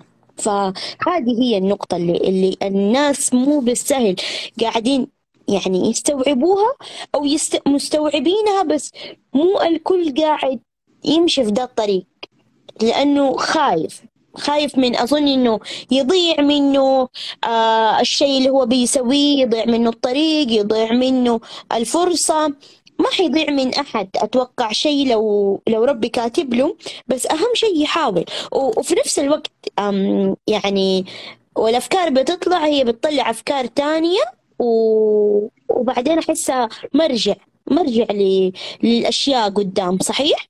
آه في يعني في ما في فكرة ت... تروح كده في الفاضي. آه على هذه النقطة في في آه في أديب آه أمريكي بيقول معنى كلامه إنه لو عندك هو شبه الأفكار بالأرانب. لو عندك جوزين من الأرانب أصبر عليهم حتلاقيهم صاروا مجموعة من الأرانب. نفس القضية في الأفكار. أنت جيب فكرة أتبناها أتحرك معاها أتفاعل معاها. الفكرة حتولد فكرة أخرى وحيصير في نوع من التوليد لين ما تلاقي عندك مجموعة من الأفكار. هذا واحد. اثنين التحدي اللي بيواجه الناس اللي أنت ذكرتيهم هذول أصحاب الكمال اللي عنده فجوة الكمال اللي يبغى كل شيء يكون واو حتى ينزل. في عبارة بتقول إنه لو انتظرت حتى فكرة فكرتك تكتمل فاعتبرها انتهت الفكرة. ما في فكرة تكتمل أصلا بعدين تنزل. السوق ما يحتاجها ترى. السوق لا يحتاج الفكرة الكاملة. الفكرة السوق لا يحتاج الفكرة الكاملة. الفكرة هي مثل الجنين. يتخلق في الرحم الفكرة تتخلق في الميدان. نزلها الميدان. نموها في الميدان. ما حيكون نموها في مكان آخر. ما حتنمو على المكتب. ما حتنمو على الورق. وانت بس تكتب تكتب. لا لا لا. نزلها الميدان حتبدأ الفكرة تكبر معاك. بس لا لسه لسه لسه لسه لسه. عشان كذا من التحديات اللي واجهوها بعض الناس خصوصا في ال business لما يشتغلوا مع أحد عنده فجوة الكمال اللي يبغى الكمال يكون في كل شيء. هذا ما ما حينتج شيء. هذا ما حينتج شيء. صحيح. ففي ال business الوضع مرة مختلف. حتى على الصعيد الشخصي لما يكون عندك فكرة وأنت قاعد تماطل تماطل لازم تعرف إيش سبب المماطلة. هل هو خوف ولا هو عندك فجوة الكمال أبغاها تكون الفكرة wow حتى تنزل. إذا هي أنت تنتظر واو حتى تنزل فأنا أبشرك ما حتنزل. إنه ما في شيء يعني كمال مستحيل إنك توصل له. أنزل الميدان بعد كذا كبر الفكرة في الميدان. حلو. أم هنا خلينا نيجي لفكرة إنه في. تفكير سلبي. معلش أنا شايف شيء في التعليقات بس لو تشوفي أو يعني تذكريه أيوة هنا زي قالوا مثل فكرة المنتجات بالأسواق مستحيل ينزلوا كل الأفكار مرة واحدة بل لازم تطورات وتحديثات كل مرة بالضبط. و... وما يعطوك هي يعطوك خلاص أنا عندي كذا منتج كله أنزله في نفس الدقيقة لا استنى عليه. يعطوك هو كذا على موسم على أشياء. وهنا قالوا برضو هنا الكمال قالوا ترى صعب إنه على طول نحل ده الموضوع يحتاج لوقت وشغل على النفس. بالضبط هو يحتاج منك صبر نصبر. قالها رامي نصبر نصبر اصبر على نفسك استنى آه، وحاول. هو هو كله في في المحاولة صحيح؟ طبعا خلينا نرجع ل لقصص ممكن تكون كل واحد الآن ويرجع لبعض القصص اللي يشوفها سواء كان أعمار الناس اللي نجحوا أعمار الناس اللي نجحوا وأثروا. يعني خلينا ناخذ كذا بشكل مرة سريع. اللي هو صاحب آه، مطاعم سلسلة آه، كنتاكي. الرجل هذا متى نجح يا جماعة؟ متى متى نجح؟ لما كان عمره كم؟ لما وصل فوق ال 56 متخيلين؟ 56 نجح الآدمي. فاللي أوصله إنه بوصل له انه إنك أنت تصبر على شيء. ما أقول لك أوصل لين لما يصير عمرك 50 ولا 60 ولا ايا كان. بس الصبر هو دائما نتيجة إيجابية للناس اللي تصبر صح وتعرف إنه في في في مخرج أو في مخرج بإذن الله حيخرج بس حيكون واو. ولازم يكون جزء من عملية صناعة الأثر الصبر. أنت حتترك أثر في الناس. هل تتوقع حتترك أثر بفكرة جبتها اليوم ولا بكرة؟ لا طبعا. ما في. فإحنا كل المنتجات اللي شفناها اللي صنعت التاريخ وأثرت في العالم ترى أخذت سنين لين ما خرجت بالشكل اللي أنتم شايفينه. والله سنين. حتى لو كان المنتج بسيط أنت تشوف نظرك إنه بسيط. بس خلف المنتج إنسان. هذا هو الإنسان اللي صنع المنتج فالانسان هذا اشتغل على نفسه سنين حتى يخرج لك فكرة أنت تشوفها. والله فكرة عادية أنت تشوفها عادية بس شوف أثرها كيف. فالصبر عامل جدا مهم وعدم المبالغة في إنه المنتج يكون أو الفكرة تكون واو لازم حتعجب الكل. والله ما حتعجب الكل. فلا نحط توقعات وننزل الميدان الواقع ننصدم وبعدين تجينا ردة فعل خلاص نبدأ ما نفكر ولا نسوي ولا شيء. وصحيح هذا يرجعنا مرة ثانية لنقطة أعرف مين فئتك المستهدفة. إذا عرفتها صح حتعرف تطلع لهم الفكرة الصح. إذا عرفت احتياجهم عرفت رغباتهم كله مرتبط ببعض. فكيف أنا أطلع الفكرة؟ إذا فهمت هذا الشيء. أفهم ذا الشيء طلعت الفكرة المضبوطة أتقبلوها صار في نجاح صار في أشياء. فهنا الواحد هو يبدأ يقرر هل أنا فكرتي مؤقتة ولا دائمة؟ يعني أثرها مؤقت ولا دائم؟ يعني إيش الشيء الهدف الغاية؟ أنا بس لين دحين بس أبعدي دي المرحلة ولا عشان لقدام أنا أفكر؟ فهنا الواحد يبدأ على أساس ده الشيء يوزن أفكاره ويوزن خطته هو فين ماشي. طيب حلو. هنا تقول يس اشتغل على نفسك وخليك صبور عليها. بالضبط هو دايما الصبر هو المفتاح مفتاح الفرج في النهاية. طيب أم في حاجة اللي هم دول الناس في كده اللي بيسألوا بيسألوا مرة كتير بس بس يا رامي هم أحسهم أسئلتهم تافهة فإيش الفرق ما بين اللي إن نحن بنقول أسأل أسأل أسأل وبين إنه يكون السؤال تافه أو يكون ما له هدف أو يكون زيادة عن اللزوم هل في معيار هل في شيء زي كده يوضح لنا دي النقطة؟ لا هو أول شيء خلينا نجي لقضية السؤال هو هل إحنا بنسأل؟ السؤال هو اللي يفترض أنه نسأله هل إحنا بنسأل؟ أس أنت يعني كل واحد الآن من الحاضرين بينك وبين نفسك هل في سؤال؟ هل في أسئلة أنت بتتدرب عليها؟ بمعنى آه من يوم ما نقوم من النوم إلى ما نرجع ننام. هل في أسئلة بنسألها ليش ليش ليش ليش ليش؟ إنه هذا بيخلي فعلا بيخلي نوع من إنه نتخلى عن العقل القديم اللي ليه فترة هو ماشي بنمط معين وبندخله الآن أشياء مرة جديدة اللي هي في شكل أسئلة.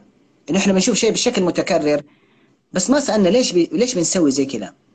ليش إحنا ليش أنا بس ليش لما ليش روتيني اليومي زي كذا؟ ليش لما أصحى أسوي واحد اثنين ثلاثة؟ ليش؟ والله ما أدري تعودت. طب ممكن أغيره؟ إيوه غير جرب. طيب خليني أجرب أغير. خليني أشوف إيش يصير. فهذا نوع من من, من إنه ال ال إحنا يا جماعة ما إحنا منفصلين عن جسدنا وعن عقلنا وعن روتيننا وعن لا لما أنت تسوي شيء جديد ابدأ هنا نوع من كأنك سويت دربكة شوية. سويت دربكة يعطيك يعطيك فرصة جديدة. إيوه سويت دربكة. سويت شيء جديد.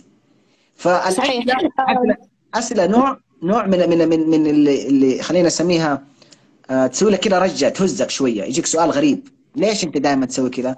والله صح. ليش أنا دائما أسوي؟ ما, ما تصدق ما, ما نسمعها تصدق ما عمري سألت نفسي هذا السؤال. طيب يلا أسأل نفسك يا سيدي هذا السؤال الآن. ليش أنا بسوي زي كذا؟ فهذه الأسئلة. آه. فأتكلم على إنه فعلا خلي الشخص يحاول إنه يسأل نفسه ولو سؤال بسيط. ليش أنا مصحى الصباح وأنا اسوق مثلا كرامي؟ ليش أمشي في هذا الطريق؟ ليش ما أروح من طريق جديد؟ والله خلاص اتعودت. ليش عو... ليش أتعب نفسي وأفكر؟ و و و. إذا إحنا نخاف من الأسئلة الجديدة عشان بتخلينا نفكر زيادة. حلو. حلو. آه هنا هنا جاء سؤال قال لما هي أنا قلت إنه هل في واحد يسأل أسئلة؟ تافهة وزي كذا. شوفي أوقات في طرح الأسئلة نحن لما نبي نفتح موضوع في اللقاءات وزي كذا أو تبي تفتح موضوع مع شخص مو لازم تسأل سؤال مباشر عشان نحن ناخذ الجواب. ناخده من حتة تانية عشان نحن نوصل للجواب اللي اللي نحن نباه فمو دايما كل الأسئلة مباشرة. فهمتي علي يا أسماء؟ مو هي تكون صحيحة لا هي عشان الجواب اللي بعد السؤال يجينا. طيب آه هنا حنان قالت أوقات أسأل أسئلة الجواب معروف لكن أحب أسمع وجهة نظر الشخص اللي أتكلم معه غالبا وتختلف جدا. من جد هذه يعني هذه طريقة رائعة جدا. هذه طريقة رائعة جدا. هذه طريقة عشان كذا أقول لك في في لما ذكرت لك اعرف الخلاف يتسع صدرك. يعني يكون في قضية هذه القضية أنا بشوفها من زاويتي من هنا. بس اللي الآن اللي بي بقول له أنت إيش شايف؟ يقول له أنت إيش شايف؟ فهو بيقول له ترى أنا شايف كذا وكذا وكذا، okay مع إنه هي العلبة واحدة اللي هي القضية واحدة بس لها أكثر من بعد. فلما إحنا نعيش في على على شيء واحد ببعد واحد هنا المشكلة. ترى التفكير أحادي. لا إحنا بنعيش نحاول قدر المستطاع قدر المستطاع نروح نشوف أكثر من زاوية نشوف بها الشيء اللي الناس بتتكلم عنه أو الشيء اللي أنا مؤمنه به. بشوف الناس هي كيف بتشوفه. آه وهذا مهم جدا مهم جدا. طيب. جميل آه هنا برضه هم مصرين على إنه الأسئلة التافهة هرجة السؤال التافه هو السؤال بينسأل عشان نسأل نفسنا هل في سؤال تافه؟ هل في سؤال ما له فايدة؟ هل في سؤال يكون بس كده لك لكاعة؟ مر عليك ناس زي كده؟ تحسوا مثلا أسئلة لكاعة؟ أنا أتوقع فيه أيوه أتوقع فيه أتوقع فيه بس وحسب السياق حسب السياق اللي انت بتتكلم فيه يعني. بعض الاحيان يعني ما في صراحة مثال يحضرني بس أنا أتوقع أيوه في أسئلة ما يكون ما سئلت صح يعني. إحنا خلينا خلينا نفرق إنه لا نلغي إنه في أسئلة إحنا نشوفها تافهة بس هي ما هي تافهة. إحنا نعتقد إنها تافهة بس هي ما هي تافهة. لو لو لو أتأملناها صح وفي أسئلة لا يعني سياق الموضوع والنقاش ماشي في مسار ويجيك سؤال ما ما, ما له داعي. يعني ما بقول تافه خلينا نقول بس ما له داعي ولا وممكن يكون فعلا ممكن يكون تافه. لا يعني لا نكابر نقول لا ما في أسئلة تافهة. في أسئلة تافهة بس حسب السامع. هو حيشوفه تافه ولا لا؟ لما يجيك طفل صغير أنت بتتكلم في شيء معين ويجيك الطفل سالك سؤال ممكن الحاضرين كلهم بحكم تفكيرهم يشوفوه انه تافه. بس الشخص السامع يقول لا هذا مو تافه. هذا سؤال جدا عميق. وأعمق من كل من كل الأسئلة اللي سألت سالتها يعني سئلت لي أو يعني أخذتها من الناس. فهو حسب المتلقي حسب المتلقي لهذا السؤال. حلو. يعني نحن هنا نتعلم متى متى نسأل السؤال الصح ونعرف نحن فين المكان اللي نحن فيه عشان إنه ما يكون سؤال تافه وبيجي الدكاك تقولوا أو سألوا سؤال تافه بس من جد في أوقات الناس أهم شيء يا ايثار إنه لا تخاف من السؤال. صح. ولا هو أهم شيء إنك لا تخاف إنك أنت تسأل. وعشان كذا قلت لك أنا ما أقول لك في قضية الصمت والهدوء. في إحنا أسئلة بنهرب منها. أسئلة إحنا بنهرب منها. أسئلة بتجينا من الداخل بنهرب منها. ف... فإذا بتهرب من أسئلة أنت أنت مصدرها. كيف حتسأل؟ كيف حتسأل؟ صحيح. صحيح. أم صحيح. آه، دائما آه، نلاقي أصلا الناس اللي وصلوا ل... ل... للمكان اللي هم فيه. من من خلال تفكرهم من خلال السؤال. أفلا يتفكرون أفلا يتفكرون؟ يعني 18 مرة ذكرت في القرآن. فيعني ال 18 مرة هي دي اللي اللي كيف نحن ما أثرت فينا كيف ما نحن شفنا السؤال هذا كيف ما عرفنا إنه في في شيء اسمه التفكر في شيء اسمه إنه نحن نلاحظ الأشياء من يا إيثار. وفي أنفسكم أفلا تبصرون؟ بالضبط.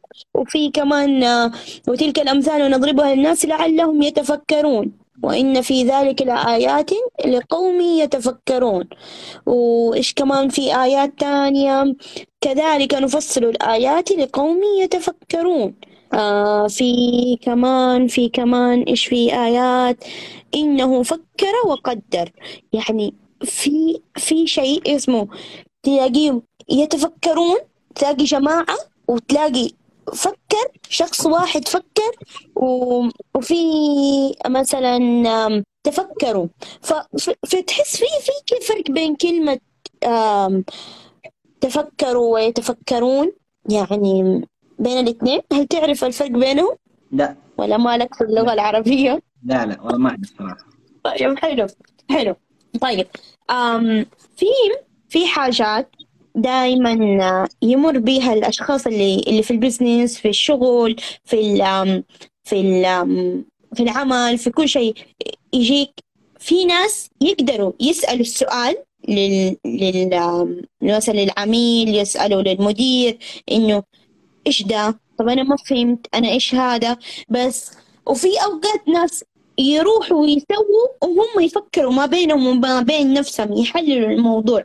فهل هذا يعتبر من أنماط شخصية؟ في أنماط شخصية في التفكير؟ آه وفي توجيه الأسئلة؟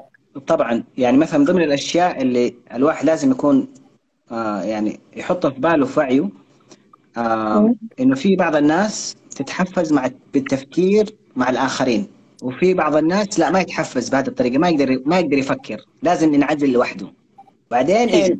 أنا أنا من ضمن الناس دول. أنا ما أعرف أفكر مع الآخرين بشكل عام. لازم أرجع أجلس وحدي في الموضوع اللي يحتاج فيه تفكير أفكر حتى لو في مكان يعني مثلا في قاعة. أفكر وحدي كذا ادوني جوي أفكر وحدي بعدين أجيكم مع المجموعة يلا نفكر. بس على طول يلا نفكر زي كذا ما أقدر. فلازم يراعى أنماط الشخصيات. عشان كذا هم الآن صاروا في العصف الذهني يصير يصير صار فردي وجماعي. أول شيء يبداوا فردي بعدين يبدأوا جماعي مع بعض. فاهمة كيف؟ حلو. فيختلف بعض الناس آه آه يعني ما يبغى ما يبغى يتعب يعني يتعب في إنه يجيب المعلومة. فيروح يسأل عنها. كيف؟ روح دور. روح دور. عشان تعرف تعرف كيف تجيب المعلومة.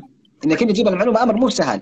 صح مع جوجل الآن و بس ترى برضه مو سهل. لما تجيب معلومة صح وتتعب عليها. آه دائما تعرف إيش خالتي قالت لي؟ دائما لما نيجي كذا ما إحنا عارفين شغلة تقول روح اسألوا جوجل. ليه تجوا تسألوا الناس؟ يعني حاول أول شيء تسأل جوجل.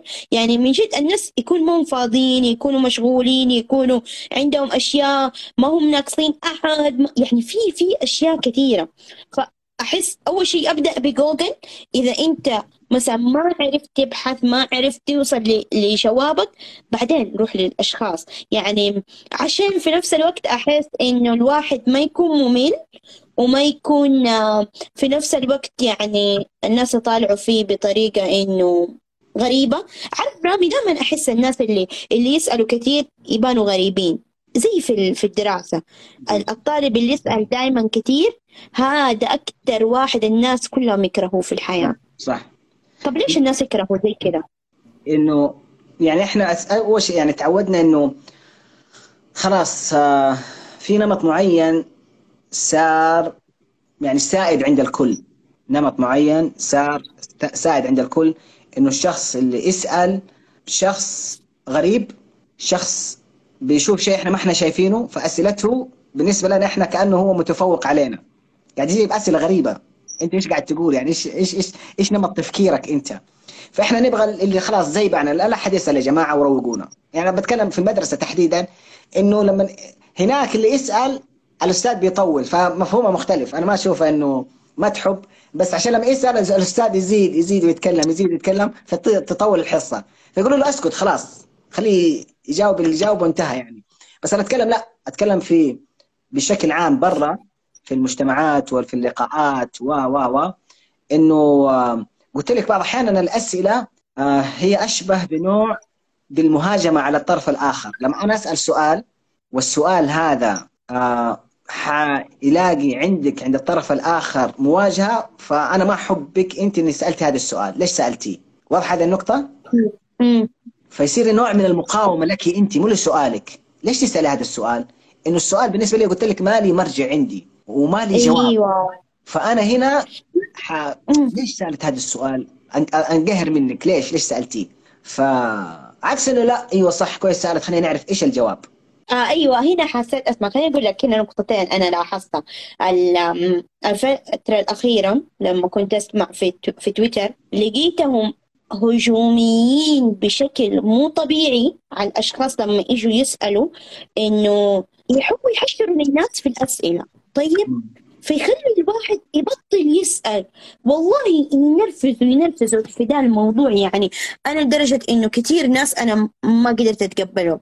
وتلاقي ناس تانيين آم، خلال اللقاءات لما أنا عملتها مع الناس بلاقي الذكاء والجواب في الرد. الناس بياخدوا مثلا وقتهم في الجواب لما ينسألوا. ده الطريقة اللي أنت قلتها إنه بي- بينسأل سؤال هو ما عرفه فاللي قالوا ما فهموا أتوقع كده الكلام صح؟ إنه انسأل انسألت أنا سؤال ما ما أعرف جوابه. فهنا يصير في حالتين. أنا يا إني مثلا ححس إنه هذا الشخص متقصدني أو إنه أنا عادي حتقبل الموضوع إنه إنه في أسئلة حنسألها. طيب؟ فإذا الواحد انسال ذا السؤال وأتقبله حيصير في عنده ردين فعل كده. يا إنه يقول ما أعرف أو لاحظت الطريقة الثانية إنه يقول لم هذا سؤال ممتاز ويبدأ يعطي يعطي مقدمة لما يعني هو يكون في في مجاله السؤال. فيعطي نفسه فرصة وكذا ويتكلم يتكلم يتكلم يلاقي في النهاية الجواب للسؤال. فالواحد ما يستعجل في الجواب وما يحاول يخاف منه. يعني يتقبله عشان هو يقدر يجاوب عليه. وترى مرة ذكيين الناس اللي لاحظتهم يعني يجاوبوا بهذه الطريقة وكنت دائما يعني حتى أستغرب قو- وأقول والله أنا لو في مكانهم أنا حشرد ما ما أقدر أسوي لقاء مع أحد. تخيل زي كذا أحد يسألني سؤال ما اعرف اجاوب فلما أتفكرنا وطالعنا ولاحظنا حنعرف كيف الناس يلاقوا لهم مخرج من السؤال. شوفي فايش إيش مخرجك دائما يكون؟ شوفي إذا شيء ما أعرفه حقول ما أعرف. وأنا الآن سألتيني أنت قلتي ما فرق ما بين التفكر والتفكير قلت لك ما أعرف. مع إنه مر علي. يعني إنه مر علي بس ما ما ما, ما أبغى أستذكره الآن. إنه أستذكر أوه حفكر وأقول لك أو بعدين ممكن يجيني. بس لا خلاص ما, ما أعرف. شيء ما اعرف أقول ما أعرف. أحتاج أرجع. أرجع وأرجع يعني كل عشان هنا نرجع لقضية مهمة جدا. كل ما شخص كان واثق من نفسه وعارف صنعته ومجاله وعارف إنه ترى مهما سويت راح يجي واحد أفضل منك ربما أو يجيك سؤال ما حتلاقي عندك جواب. ما عندك جواب. فعادي طبيعي تتقبل. فه- فهذا الشيء اللي لازم تحطه في بالك إنه مهما مهما مهما مهما بلغت من أي شيء ترى ممكن حيجي يوم حتقول ما أعرف إذا أنت كنت واثق من نفسك وهذا ما حيهز شخصيتك. ما أعرف والله. أرجع؟ أحتاج أرجع وممكن تتواصل معي وأرجع أقول لك إيش الشيء اللي أنا وصلت له من معلومة أو من هذا الشيء يعني. ف فكل أنا أشوف كل ما كان الشخص فعلا واثق من نفسه كل ما كان أقدر على إنه يجاوب بنعم أو لا أعرف أو ما أعرف في كامل ثقته ولا يهز من منه شيء هو قال- قالوا له مثلا أنت ما عرفت ولا ايا كان يعني. حلو. حلو مرة جميل. آه طيب آم هنا في في مخرج كمان أنا عجبني إنه كده لاحظته حلو. الواحد إذا ما عرف يجاوب على شيء يقول لهم مثلا أوكي جوابه طويل مثلا وخلينا نقوله في محتوى. أنزله في محتوى. فهنا نلاقي له مخرج ويلا خلاص أنا حديكم هو. بس أهم شيء إنه هو ادارك الموضوع. ف... فهو نحن ن- لا شوف أنت يا, يا, يا ايثار لا تبي تبي للمخارج ترى في مخارج مرة كثير. يعني مخارج يعني من ضمن المخارج مثلا لو في دورة وأنا أسويها بعض أحيانا. ما أعرف الجواب أقول مين عرف الجواب؟ خلينا نسمع واحد يقول الجواب يقول الجواب. خلاص انتهى. فأنت حلت سمعت وقال الجواب وذاك اقتنع. فعلا جوابه صحيح. خلاص. بس هي يبغى لها يعني موازنة. كيف؟ يبغى لها موازنة. يعني هو هو ده. هو ده. إنه طريقة الت- التفكير. حاول تفكر وتلاقي لك مخرجك. هذا بدون ما يحرجك وتقدر تستمر. لأنه في ناس لما ين- ينسألوا زي كده آم، أسئلة يبدأ يتوتر خلاص وتحس كل ال ال اللي بعدين ماشي في الطريق انخرب. كان في لقاء بعد كده توتر. كان في محاضرة توتر. وزي كده. فدائما نحاول نلاقي الطريق. طيب آم هنا خلينا نقرا شوية تعليقات. قالوا في سمعت مرة في ناس يسموهم الصادقين. ذولا يكونوا أس... آه يكونوا أسئلتهم كثيرة. صح صح. يقولوا عندنا على الفطرة ها؟ آم إيش كمان قالوا؟ آه هنا نهاد بتقول لك coach رامي best coach ever شكرا يا نهاد. اسمه بتقول عادي تكون ما تعرف مرة عادي كلنا ما نعرف أشياء كثيرة. وتقدر كمان بال بالحاجة الصغيرة اللي عندك تبين إنك أنت تعرف كثير بس هي شطارة مين يعرف يتكلم أحسن. فيا هذه أتعلموا عليها. طيب في ناس لما تسألهم بيقول أعطيني رأيك أنت أولا وهذا مخرج حلو. أوه حلوة دي الطريقة كمان. لا بعضهم يقول لك لا ترد السؤال بالسؤال. أنت أنا سألتك أنت لا تسألني. إيه. يعني لا ترد السؤال بالسؤال. أنا سألتك أنا أبغى منك جواب. أنا حقول لك رأيي اللي في بالي بس أنا بسمع منك. أنا عندي رأي. أنا ممكن عندي رأي بس بسمع منك. يعني زي ما قالت أظن هنا حنان هي عندها رأي حنان. بس هي تبي تسمع. رأي الطرف الآخر انت إيش وجهة نظرك. تقوم تسألني ف فلا يعني. وهذا يعتمد على السياق يعتمد على أشياء مرة يعني آه، أخرى يعني فاهمة كيف؟ إيوه إذا أنت فهمت الشخص اللي قدامك حتعرف إيش أنا أنا حسأله ده السؤال بدون ما هو أيوة. كمان يحرجني أيوه أيوه هنا كمان برضو حنان قالت بعد كلامك يا يسار ببطل أسأل بالدورات حتى لا أحرج أحد أم مو ده أم ممكن صح ترى عادي تسألي بس بعد الدورة هم دائما يعطوا مجال بعد هو الدورة الهدف أو هو, هو إيش الهدف؟ هل الهدف إن أنا أحرجه؟ مو هدف إني أحرجه، هو سؤال. هو سؤال جاء عندي. صح. أسأله. الهدف مو إني أحرجه، لا في ناس يعني يجوا فعلا يتقصد إنه يحرجك. كذا يبغاك يعني ناويك. يجيك وناويك في س... وممكن إذا راح عد أسئلة جامدة. مع إنه هو ما يفهم في المجال بس جاي يبغى زي ما يقولوا يعني يحطك في الزاوية. يبغى يخلي وجهك صغير قدام الناس. في بعض الناس زي كذا. ف...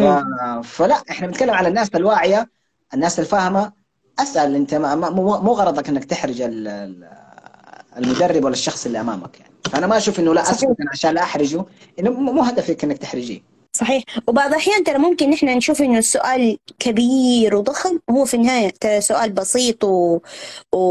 ومرة سهل. يعني دائما عارف رامي لما يجوا يقولوا لي ناس إيثار نبى استشارة معاكي أقول لهم تمام. أوقات والله أسألهم الأسئلة أقول لهم إيش أسئلتكم قبل الاستشارة؟ لأنه ألاقي يعني حرام مثلا حتدفع لي 700 ريال عشان استشارة وفي النهاية أكتشف إنه أسئلتك بسيطة أنا أقدر أرد عليك فيها بدون ما إنك أنت تدفع لي في ذا المبلغ.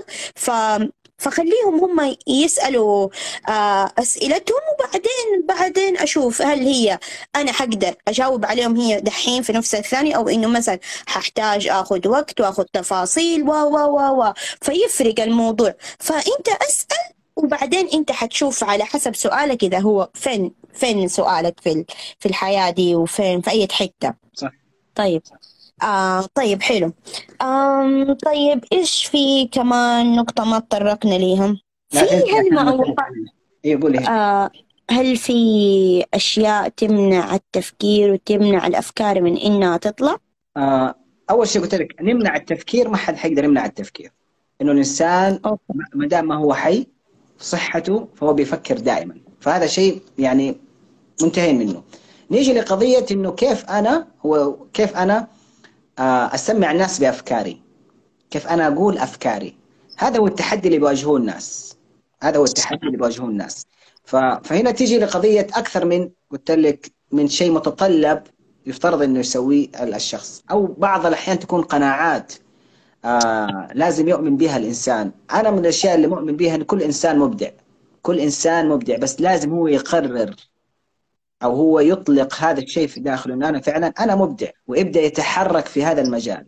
إذا هو يبغى إذا هو يبغى. في الأخير لمن شاء منكم أن يتقدم أو يتأخر. ما في أحد حيدفك يا حبيبي يا قدامه ويرجعك ورا إلا أنت بنفسك فأنت إذا أنت في نفسك فعلا تبغى تتميز تبغى تصير مبدع أعرف إيش الطريق. إيش الأدوات؟ فتأخذ الخطوة الأولى والخطوة الأولى حتجيب الخطوة اللي بعدها واللي بعدها واللي بعدها لين ما تبدأ فعلا تبدأ تتميز. عشان كذا ما أقول لك الصمت تبدأ تعرف ليش أنت ما بتفكر أو ليش ما بتقول أفكارك. فحتجيك الأجوبة إنه أنت بتخاف من الناس. أوه يعني ليش أنا أخاف من الناس؟ إنه أنا معطي الناس أكبر من حجمهم. ليش معطي الناس أكبر من حجمهم؟ إنه أبغى الناس تعجب بي. طب ليش تبغى الناس تعجب بيك؟ بتوصل لمرحلة ليش ليش ممكن تلاقي الجواب عند نفسك أنا ما أعرف إيش هو. فتبدأ تعالج هذه النقطة وبعدها تنطلق ممكن في قضية إنك أنت كيف يعني تصرح بأفكارك تقول أفكارك تناقش أفكارك تحولها إلى شيء معين. ممكن كان عندك فكرة مشروع تنزله في أرض الواقع. انك إنه أنت هدمت بعض القناعات الداخلية الموجودة عندك في تحديدا في قضية إنك أنت يعني تتكلم عن أفكارك ولا تصرح بها بس عندك معوقات مرة كثير. فهو في الأخير الشخص نفسه. إذا فعلا كان مؤمن بشيء حيبدأ يتخذ فيه الخطوات العملية. آه طيب حلو. طيب هنا خلينا نيجي للسؤال إيش الأسئلة اللي تفتح أبواب للأفكار وللسؤال اللي بعده؟ يعني لو إيش إيش إيش بداية السؤال. اللي يخلينا هو يعني ما في ما في أسئلة معينة بس هم غالبا يقولوا اللي هو what if ماذا لو. ممكن هذه تكون إحدى الأسئلة. ماذا لو طيب. سويت بهذه الطريقة؟ أو لماذا لا؟ ليش لا؟ يعني مثلا آه فهو هو السؤال صياغته آه مو بالشكل الكبير يركز عليه إلا من ناحية علمية. ولكن إحنا ما بنركز من ناحية علمية الآن إنه كيف أنا حصيغ السؤال عشان أفكر أو ما أفكر أو أجيب فكرة ولا ما أجيب فكرة. هو السؤال بس إنه دائما أحط في بالي ليش لا وماذا لو؟ ليش لا؟ بس لو واحد قال شيء والله ليش لا؟ طيب ماذا لو سويت بالطريقة الفلانية؟ سويت الفكرة أو صممت بالطريقة الفلانية أو تكلمت بالطريقة الفلانية أو سويت يعني ف... فابدأ إنه هذا حيجر اللي بعده حيجي الجواب والجواب حيجي ممكن بعده سؤال ويجي جواب سؤال سؤال لين ما نوصل للخاتمة النهائية اللي ممكن تكون فكرة فعلا أنا أقدر أسويها. بس هو أهم شيء إنه ما ليش لا؟ مو خلاص ما في ليش لا؟ حلو. واحد ودائما نقول له اسئله الاسئله المفتوحة إنه يعني مثلا آه كيف أستطيع إني أسوي واحد اثنين ثلاثة؟ كيف أستطيع؟ على طول ها؟ كيف أستطيع؟ مو كيف ما أستطيع أو ليش ما أستطيع؟ لا لا. كيف أستطيع؟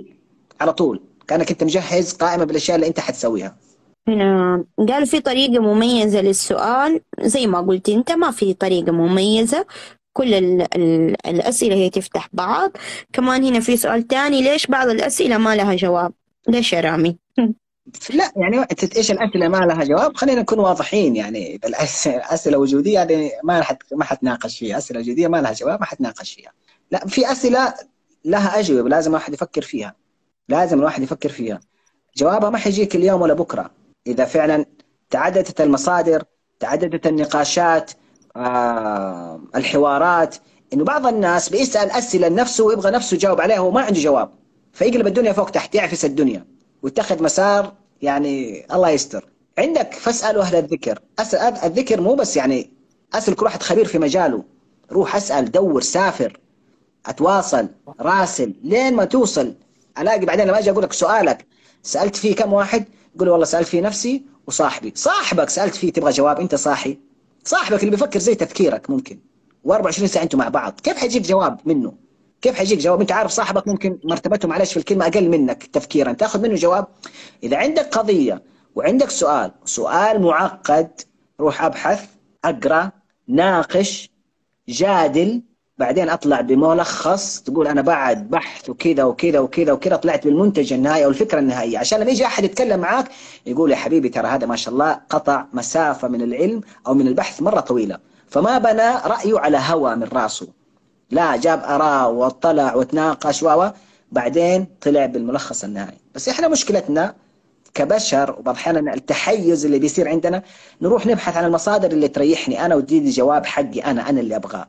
وإحنا طبيعي طبيعي نروح لهذا الأمر. بس لما أعرف إنه أنا قاعد أميل للتحيز في التفكير حبدأ شوية أسوي شيفت بسيط إنه أروح أشوف آراء أخرى تصادم مع رأيي. بس بعرف هو كيف بيفكر. طيب الطرف الآخر اللي بيتصادم مع رأيي ممكن يكون عنده رأي صح ومقنع قوي.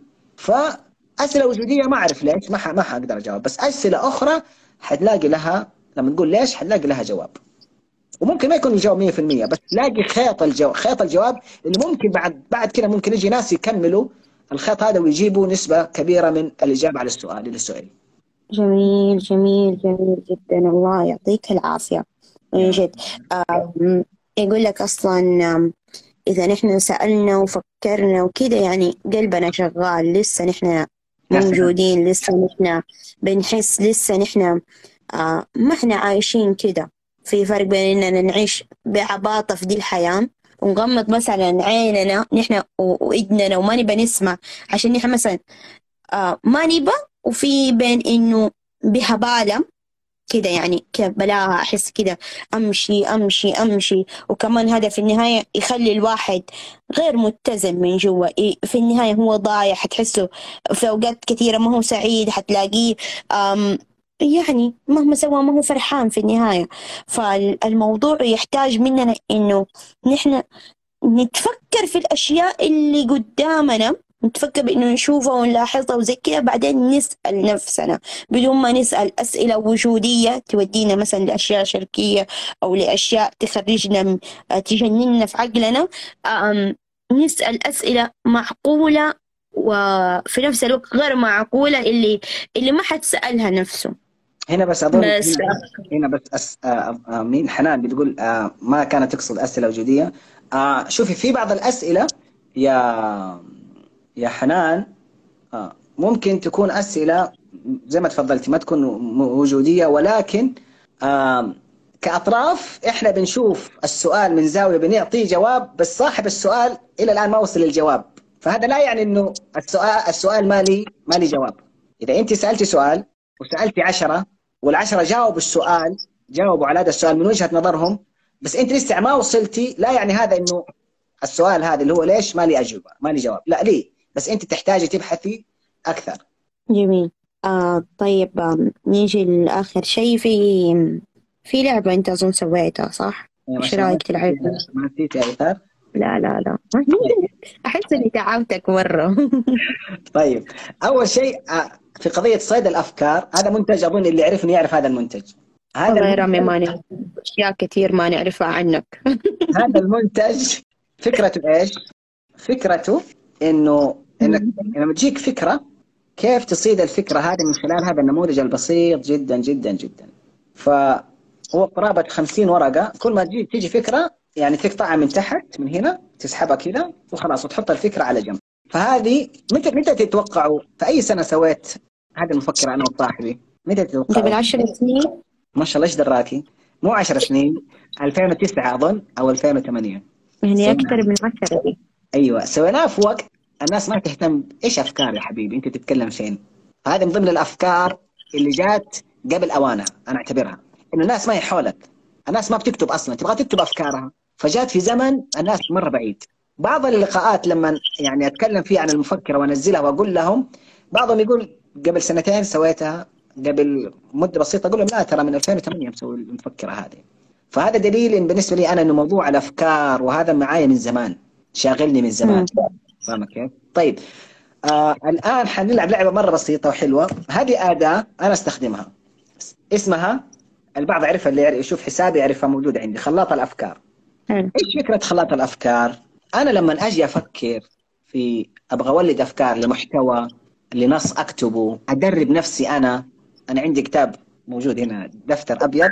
هذا كتاب التدريب حقي للياقة الذهنية أنا أسميه. إيش أسوي؟ وهذا اللي حسويه معاكم الآن. هنا عندك مجموعة لطاء مجموعة صور. شايفينها؟ حلو أيوه. مجموعة. واضحة. واضحة. أوكي. فأنا حطلع صورة هنا تقول قد لعبتها لعبتها في الدورة. أيوه هذا ما شاء الله حضرت معي الدورة. طيب آه حطلع بس هنا إحنا ناخذها بشكل مختلف. حطلع ورقتين وأبغاكم تفكروا وتربطوا لي ما بين الورقتين هذه واطلعوا لي بمنتج بفكرة بمفهوم بأي شيء يخطر على بالكم. واكتبوا في التعليقات إيش اللي طلعتوا به خلاص؟ واضحة الفكرة؟ أحد عنده سؤال؟ أو اللعبة؟ عيد ثاني عيدها ثاني طيب الآن على الافتراض حناخذ مثلا طلع لنا هذا الشيئين. قهوة وصاروخ. امم أبغاكم تفكروا تربطوا الاثنين مع بعض وأطلعوا بمنتج بمفهوم آه بمشروع أي شيء. okay تمام؟ حلو. واضح؟ جاهزين؟ okay. يلا. إن شاء الله صعب عليكم أجيب لكم كذا شيء خفيف. يلا واحد اثنين ثلاثة. إيش ده؟ VR والثاني شو؟ نادي نادي. نادي. okay. okay. خلاص؟ يلا. طلعوا لي أفكار. أبغى أشوف إبداعاتكم. خلوا الصورة ظاهرة. VR. أقول أنا؟ ها عشان يقول ما يشوف التعليق آه شوفوا. يلا شفتوا VR و gym. يلا. يلا خرجوا لي أفكار. طيب. حاولوا تربطوا وتطلعوا لي فكرة. عزل الأصوات في. النادي. يا سلام. أنا أقول لك class آه يلبسوا فيه ال VR ويكون فيه له رقصة ويقعدوا يرقصوا. طيب. حلو. يلا فين الأفكار الإبداعية؟ هذا تمرين جدا يلا. مهم. هذا التمرين اللي يفكك العقل. هنا قالت عزل الأصوات. يلا. إيش كمان؟ وريهم وريهم كذا هذا عشان يشوفوا يمكن واحد يفكر. بس ما أنا ما عارف فين وديتها يلا ها نعيد. ما شفت الصورة ها. في يلا. ار ونادي. حاولوا تدمجوها مع بعض وتطلعوا فكرة. فكرة منتج مفهوم مشروع ايا كان. أحسه صعب. ادينا شيء أسهل شوية رامي. خلي طيب الناس. صعب ولا سهل؟ ولا أروح أجيب شيء ثاني؟ صدقني صعب. شوف ما دام ما علقوا كذا الواحد مخه يعلق. طيب يلا يلا نجيب شيء ثاني. أجيب لكم شيء سهل وابى أشوف بس أنا ما أبغى أسهلها مرة. يلا. آه. طب حنان يلا شاركي. آم. قهوة وهدية. دحين إحنا انتقلنا لشيء تاني. قهوة وهدية. يلا قهوة وهدية. مم. آه ما في أفكار. شفت يا ايثار ما في أفكار إبداعية. الناس ما يقدروا يفكروا بسرعة. تحسي في ضغط. آم. قهوة وهدية ممكن آه، قهوة. بمناسبة العيد ال- رمضان. سوي box فيه له قهوة و- و- وحط وتمر. وديه الناس. black coffee؟ هدية. طيب حنان تقول خليني أفكر لحالي وأجيكم. هذا مرة علق المخ شفت؟ قلت لك علق عنده مخ إيرور كله. أنا هذا اللي أنا أيوه هذا اللي أبغاه. هذا اللي أبغاه يا إيثار. أنا؟ أيوه. هذا اللي أبغاه في التمرين. إنه يكون. فعلا كذا مخك طلع لك إشارة إيرور يقول لك في شيء خطأ. الخطأ هذا إنه المخ لما رجع ما لقي الشيء اللي أنت قاعد تفكر فيه. ما موجود يا ابن الناس. ما هو موجود عندنا الشيء اللي أنت قاعد تطلعه في الصور. بس مع الممارسة مع الممارسة يبدأ العقل فعلا يستوعب. بما يعني آه، أنا قاعد أشوف قاعد أقرأ. فمع الممارسة حيبدا العقل يكون عنده القدرة على إنه يبدأ يربط يبدأ يربط. ما حيلاقي مشكلة. ما حيلاقي مشكلة. ففي البداية تش- تشعروا إنه هو هن... إنه هنكتوا أنتم أو إنكم تجيبوا أفكار تقليدية. حلو. تجيبوا أفكار تقليدية. عشان كذا هم هم يقولوا في العصف الذهني أول خمسة أفكار أرموها الله يكرمكم في الزبالة. ما لها داعي. من جد ما لها داعي ما لها داعي. أنا جربتها. ما لها. داعي. إنه هي أفكار مكررة وعلى طول العقل من يوم ما تقول له حيجيب لك إياها. تفضلي. ما يبغى يتعب. فالإيرور عشان العقل ما يبغى يتعب. هذه البطايق. بتخليك تفكر بطريقة غير منطقية. يعني أنا إيش بسوي أصلا؟ بسوي زي كذا. أصلا كذا. ما أجي يعني أتدرب. أجي. يلا. إيش حيطلع معايا؟ القهوة ورانا ورانا. يلا. طلع معايا هذه الشيئين. آه قهوة واجتماع. ممكن القهوة هي جمعة الأصحاب. هنا هنا يبدأ حسب ممكن ال ال ال ال ال الحالة انت بتفكروا فيها. ممكن أنا أقول مثلا تع- تعال أنت وأصحابك يلا وخذوا قهوة مجانا. أنتوا ثلاثة ورابعكم ياخذوا القهوة مجانا. فاهم كيف؟ فالشاهد إنه في أشياء بتطلع لكم بتخليكم أحيانا أكتب أكتب محتوى على الصورة. مو بس أفكر أطلع بفكرة لا أكتب محتوى. أكتب محتوى حلو. عن الصورة. فهذا ساعدني بفضل الله على قضية توليد الأفكار وعلى قضية على طول آه، ولو بربط أفكار معينة أستطيع أربط بشكل سريع إنه اللياقة الذهنية عندي عالية بسبب إني أنا قاعد أمارس قاعد أمارس قاعد أمارس قاعد أمارس. مرة حلوة ال- ال- الفكرة من جد تخلي عقلك يشتغل. وكل يعني عادي ترى طبيعيين كلكم اللي ما قدرتوا تفكروا يعني زي ما قال طبيعي طبيعي مرة طبيعي.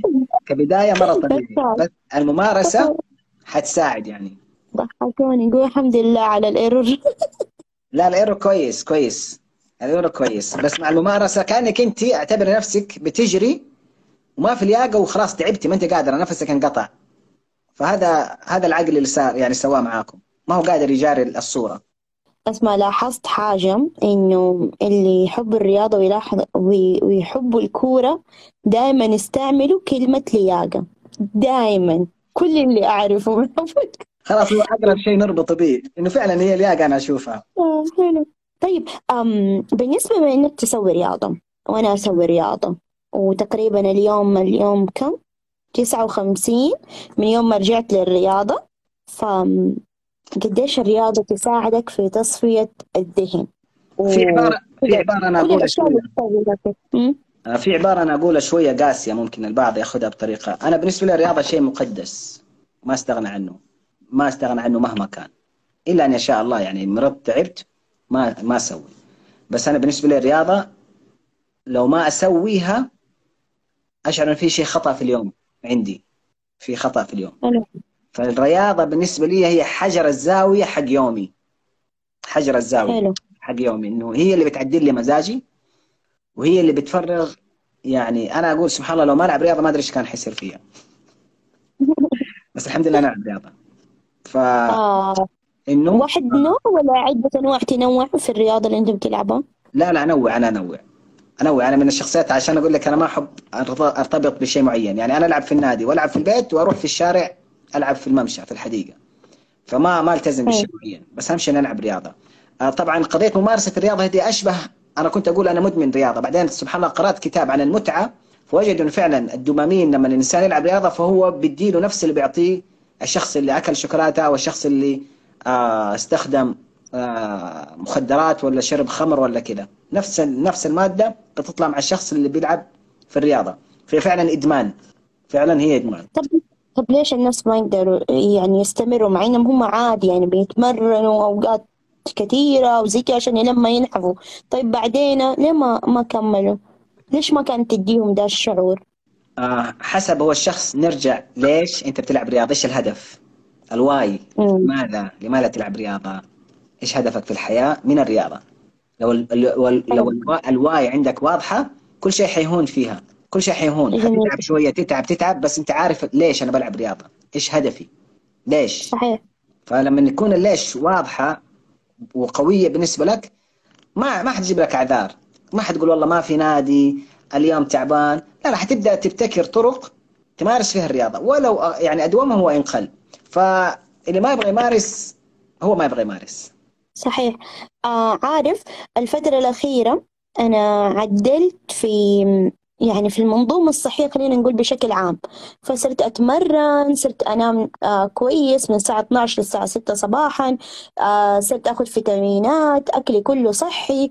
آه ما في لخبطة إلا يعني قليل شوية. فالموضوع أتغير يعني حتى طريقة تركيزي وطريقة الأفكار كيف طلعت وصارت أحسن وصرت أقدر أركز في العمل اللي أنا أسويه صار يعني شيء يعني حلو. من جد الفترة اللي قبلها كنت أواجه صعوبة إني خلاص أنا من قادرة أتحمل اللي بيصير. فالواحد لما يحسن من نفسه ويبدأ يلاحظ يعني ردات فعل جسمه كيف هو بيتفاعل مع الموضوع هذه نقطة مرة تعلمتها من من واحد مدرب مرة شاطر هو يشتغل مع نايكي ودرب أغلب المشاهير في هوليوود كان يقول أنت شوف ردات فعلك آه، جسمك وإيش بيديك من معلومات وأبدأ أحللها وأبدأ طالع فيها إذا عرفت تشوفها وعرفت تحللها أنت حتعرف تتعامل مع جسمك تتعامل مع نفسك وتبدأ تحسن النقاط اللي عندك فمن جد الواحد لما يبدأ يلاحظ إنه هو سوى رياضة هو فكر هو بي بيفكر كل هذه الأشياء هو بيشتغل بيلاحظ ال- ال- المعطيات اللي بتصير بتطلع منه آه، يبدأ يحس بقيمة الشيء صحيح؟ صح؟ صح. اتفق اتفق اتفق. طبعا اللي اللي مارس مو زي اللي اللي ما مارس. اللي مارس الرياضة. أنا أنا قلت لك أنا ممارس الرياضة بفضل الله من زمان. فما حقدر أقارن نفسي مع أي احد إنه كيف يتعود على الرياضة. ما أقدر. صحيح. ما أقدر أقول له. إنه أنا يعني البيئة اللي أنا فيها كلها رياضية. آم، يعني ما أتذكر انه وقفت على الرياضة إلا في حالة إنه لا كنت لا سمح الله مصاب أو كنت مريض. أو كنت يعني مشغول بس حتى مشغول الاحيان أنا ألاقي يعني لازم أمارس أشياء معينة ولو في اليوم بحيث إنه ما أفقد الشعور ما أفقد الشعور. أنا ما يهمني قضية الجسم ما الجسم بشكل كبير بس الشعور اللي يبقيني طوال اليوم وأنا ماشي كويس. الجسم الحمد لله. حافظ على جسمي وأكلي شربي كله تمام بس أنا ما يهمني بدرجة أولى الجسم أكثر الشعور والراحة النفسية اللي تكون هي المخرج اللي أنا بوصل له. حلو. وكله ينعكس في النهاية علينا. هنا كمان في تعليق جانا من جد الرياضة والأكل الصحي يأثر جدا على صفاء العقل وأفكاره. مرة يأثر مرة جدا جدا. آم طيب. نحن ها في أسئلة تانية. في شيء عندكم؟ سألنا رامي. اسأل إلين. خلاص. سألناك أسئلة كثيرة. العشاء عليك يا إيثار. خلاص. انت عامر بس اشتباك. كلنا حنشوف بعد الآن تصدق بعد هذا آه أي لقاء دائما ألاحظ إنه أنا سألت مرة كثير مع إني أنا قاعدة أسأل أنا من قاعدة أجاوب. بلاقي نفسي بعد الموضوع بجوع فهل في ارتباط حقيقي بين الموضوع؟ في في بعض الأحيان أنا أعرف ناس آه لا يلعب رياضة ولا يعني ولا شيء ونحفان بس لما يبدأ يفكر سبحان الله يعني فعلا يعني يشغل آه، ذهنه بشكل مرة كبير يعني يرهق تفكيره. فبعد بعد بعد يجوع. ففعلا بتنحرق سعرات حرارية أثناء التفكير المرهق يعني والضغط كذا فعلا بي بي آه بيتعبوا هاي أنا أقول لك ريح لا لا أنا كويس يعني لا تخافوا يعني.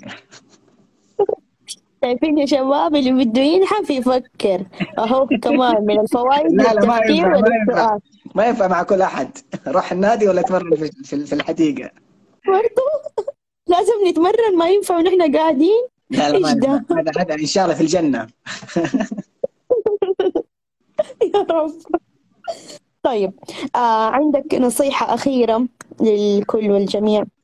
والله آه إذا كان من من شيء أنا دائما أتكلم فيه وأذكر فيه أو أذكر به آه إنه في يوم ما إحنا حملنا الأفكار حملنا أفكار الناس. بس لابد يجي يوم تحمل فيه أنت أفكارك عشان يجي غيرك ويحمل هذه الأفكار وتبدأ السلسلة تمشي. أنت حملت أفكار الناس تبنيتها ناس قبلك سبقوك وأنت تطمح إن يوما ما الناس تتبنى أفكارك وتأخذها وتمشي فيها ويجي واحد شخص يجيب أفكار جديدة وتمشي عملية توليد الأفكار. إنه إحنا الله ما أرسلنا عشان نكون نسخ متكررة للبعض أرسلنا عشان كل واحد يجدد ويمشي ويترك بصمة ويمشي اللي بعده يترك بصمة ويمشي يترك بصمة ويمشي. فلا يكون وجودك هو بس مجرد وجود لا يكون وجودك مع أثر فعلا. لما تيجي تغادر هذه الدنيا يكون في شيء أنت سبته ولو كان بسيط ولو كان شبر أثر بس هذا يوم القيامة الشبر حيكون شيء ما تتخيله. فلا حد يعني يتنازل على أنه يترك أثر لا حد يتنازل على أنه فعلا يأثر في أي مكان يروح له. أي مكان يروح له حاول أنك تترك أثر ولو كان بسيط. أتمنى أنه الكل إن شاء الله يكون استمتع واستفاد من هذا اللقاء. طيب الله يعطيك العافية كثير. وعندي بس سؤال أخير. نحن شفنا لك منتجات وكتب. طب فين نلاقيها؟ ما أنت حاطط لا متجر ولا أي رابط ولا أي حاجة؟ أنا الآن شغال على متجر. آه حنزل فيه كتبي. حنزل كتب إلكترونية. اللي أغلب اللي أول كانت ورقية الآن بحولها إلكترونية. آه المنتجات لسه ممكن تكون على سلة بس لسه يعني شغال عليها. إن شاء الله. طيب تمام. آه والكتب كده يعني ما في أي طب حط في البال إنك عندك كتب حط أي شيء بالله عليك. في نعم. مكان. طب بعدين خلينا لما تنزل لما ينزل أول كتاب الآن إن شاء الله على موقعي حنزل خلاص إنه أقول يعني هذا الموقع راح يكون فيه كتبي ومقالاتي وخلاص يعني إن شاء الله حفعله بشكل كبير بإذن الله تعالى. يلا بالتوفيق إن شاء الله ونتمنى لك الخير ومترقبين كل إنجازاتك وأعمالك الجاية. شكرا لك. ونشوفك على خير. الله يعطيك العافية. شكرا لكم يعطيكم العافية كلكم. ليلتكم سعيدة. مع السلامة. طيب كلكم شكرا. آه لأنكم حضرتوا معنا في آخر لقاء من سلسلة لقاء مع براند فخم. شكرا لكم شكرا لحضوركم. شكرا لاستماعكم. ما أعرف هذه السلسلة حيكون في ليها كمان جزء تاني في حيكون شيء ما أعرف. هي كانت خطوة من الخطوات اللي أنا أباها. في بناء ال brand حقي. وفكرة إنه بناء ال brand مش شيء سهل ولا يصير في يوم وليلة. نحتاج نحط فيه خطوات كثير نحتاج نفكر نحتاج نسأل نحتاج نحاول كثير نحاول نمشي نمشي ونعدل ونشوف قيمنا الأساسية ورؤيتنا وقضيتنا وأهدافنا وفين نحن بدنا نكون. في في أشياء كثير أنت لازم تحاول بس مو لازم في البداية يكون كل شيء perfect بس مع الأيام يتطور. أهم شيء يحط لك أساس ثابت تمشي عليه. قضية زي ما قال أستاذ رامي purpose زي ما يقول عندنا في ال brand يعني تعرف حق ال brand يحب يتكلم كلام إنجليزي بس إنه هدف أو سبب لوجودك والشيء اللي أنت بتسويه. فبعد كده كل شيء حيجي. ورا بعض وشكرا لكم أنتم. أنا استمتعت معكم أكثر. ليلتكم سعيدة وأسبوعكم سعيد. نشوفكم على خير. مع السلامة.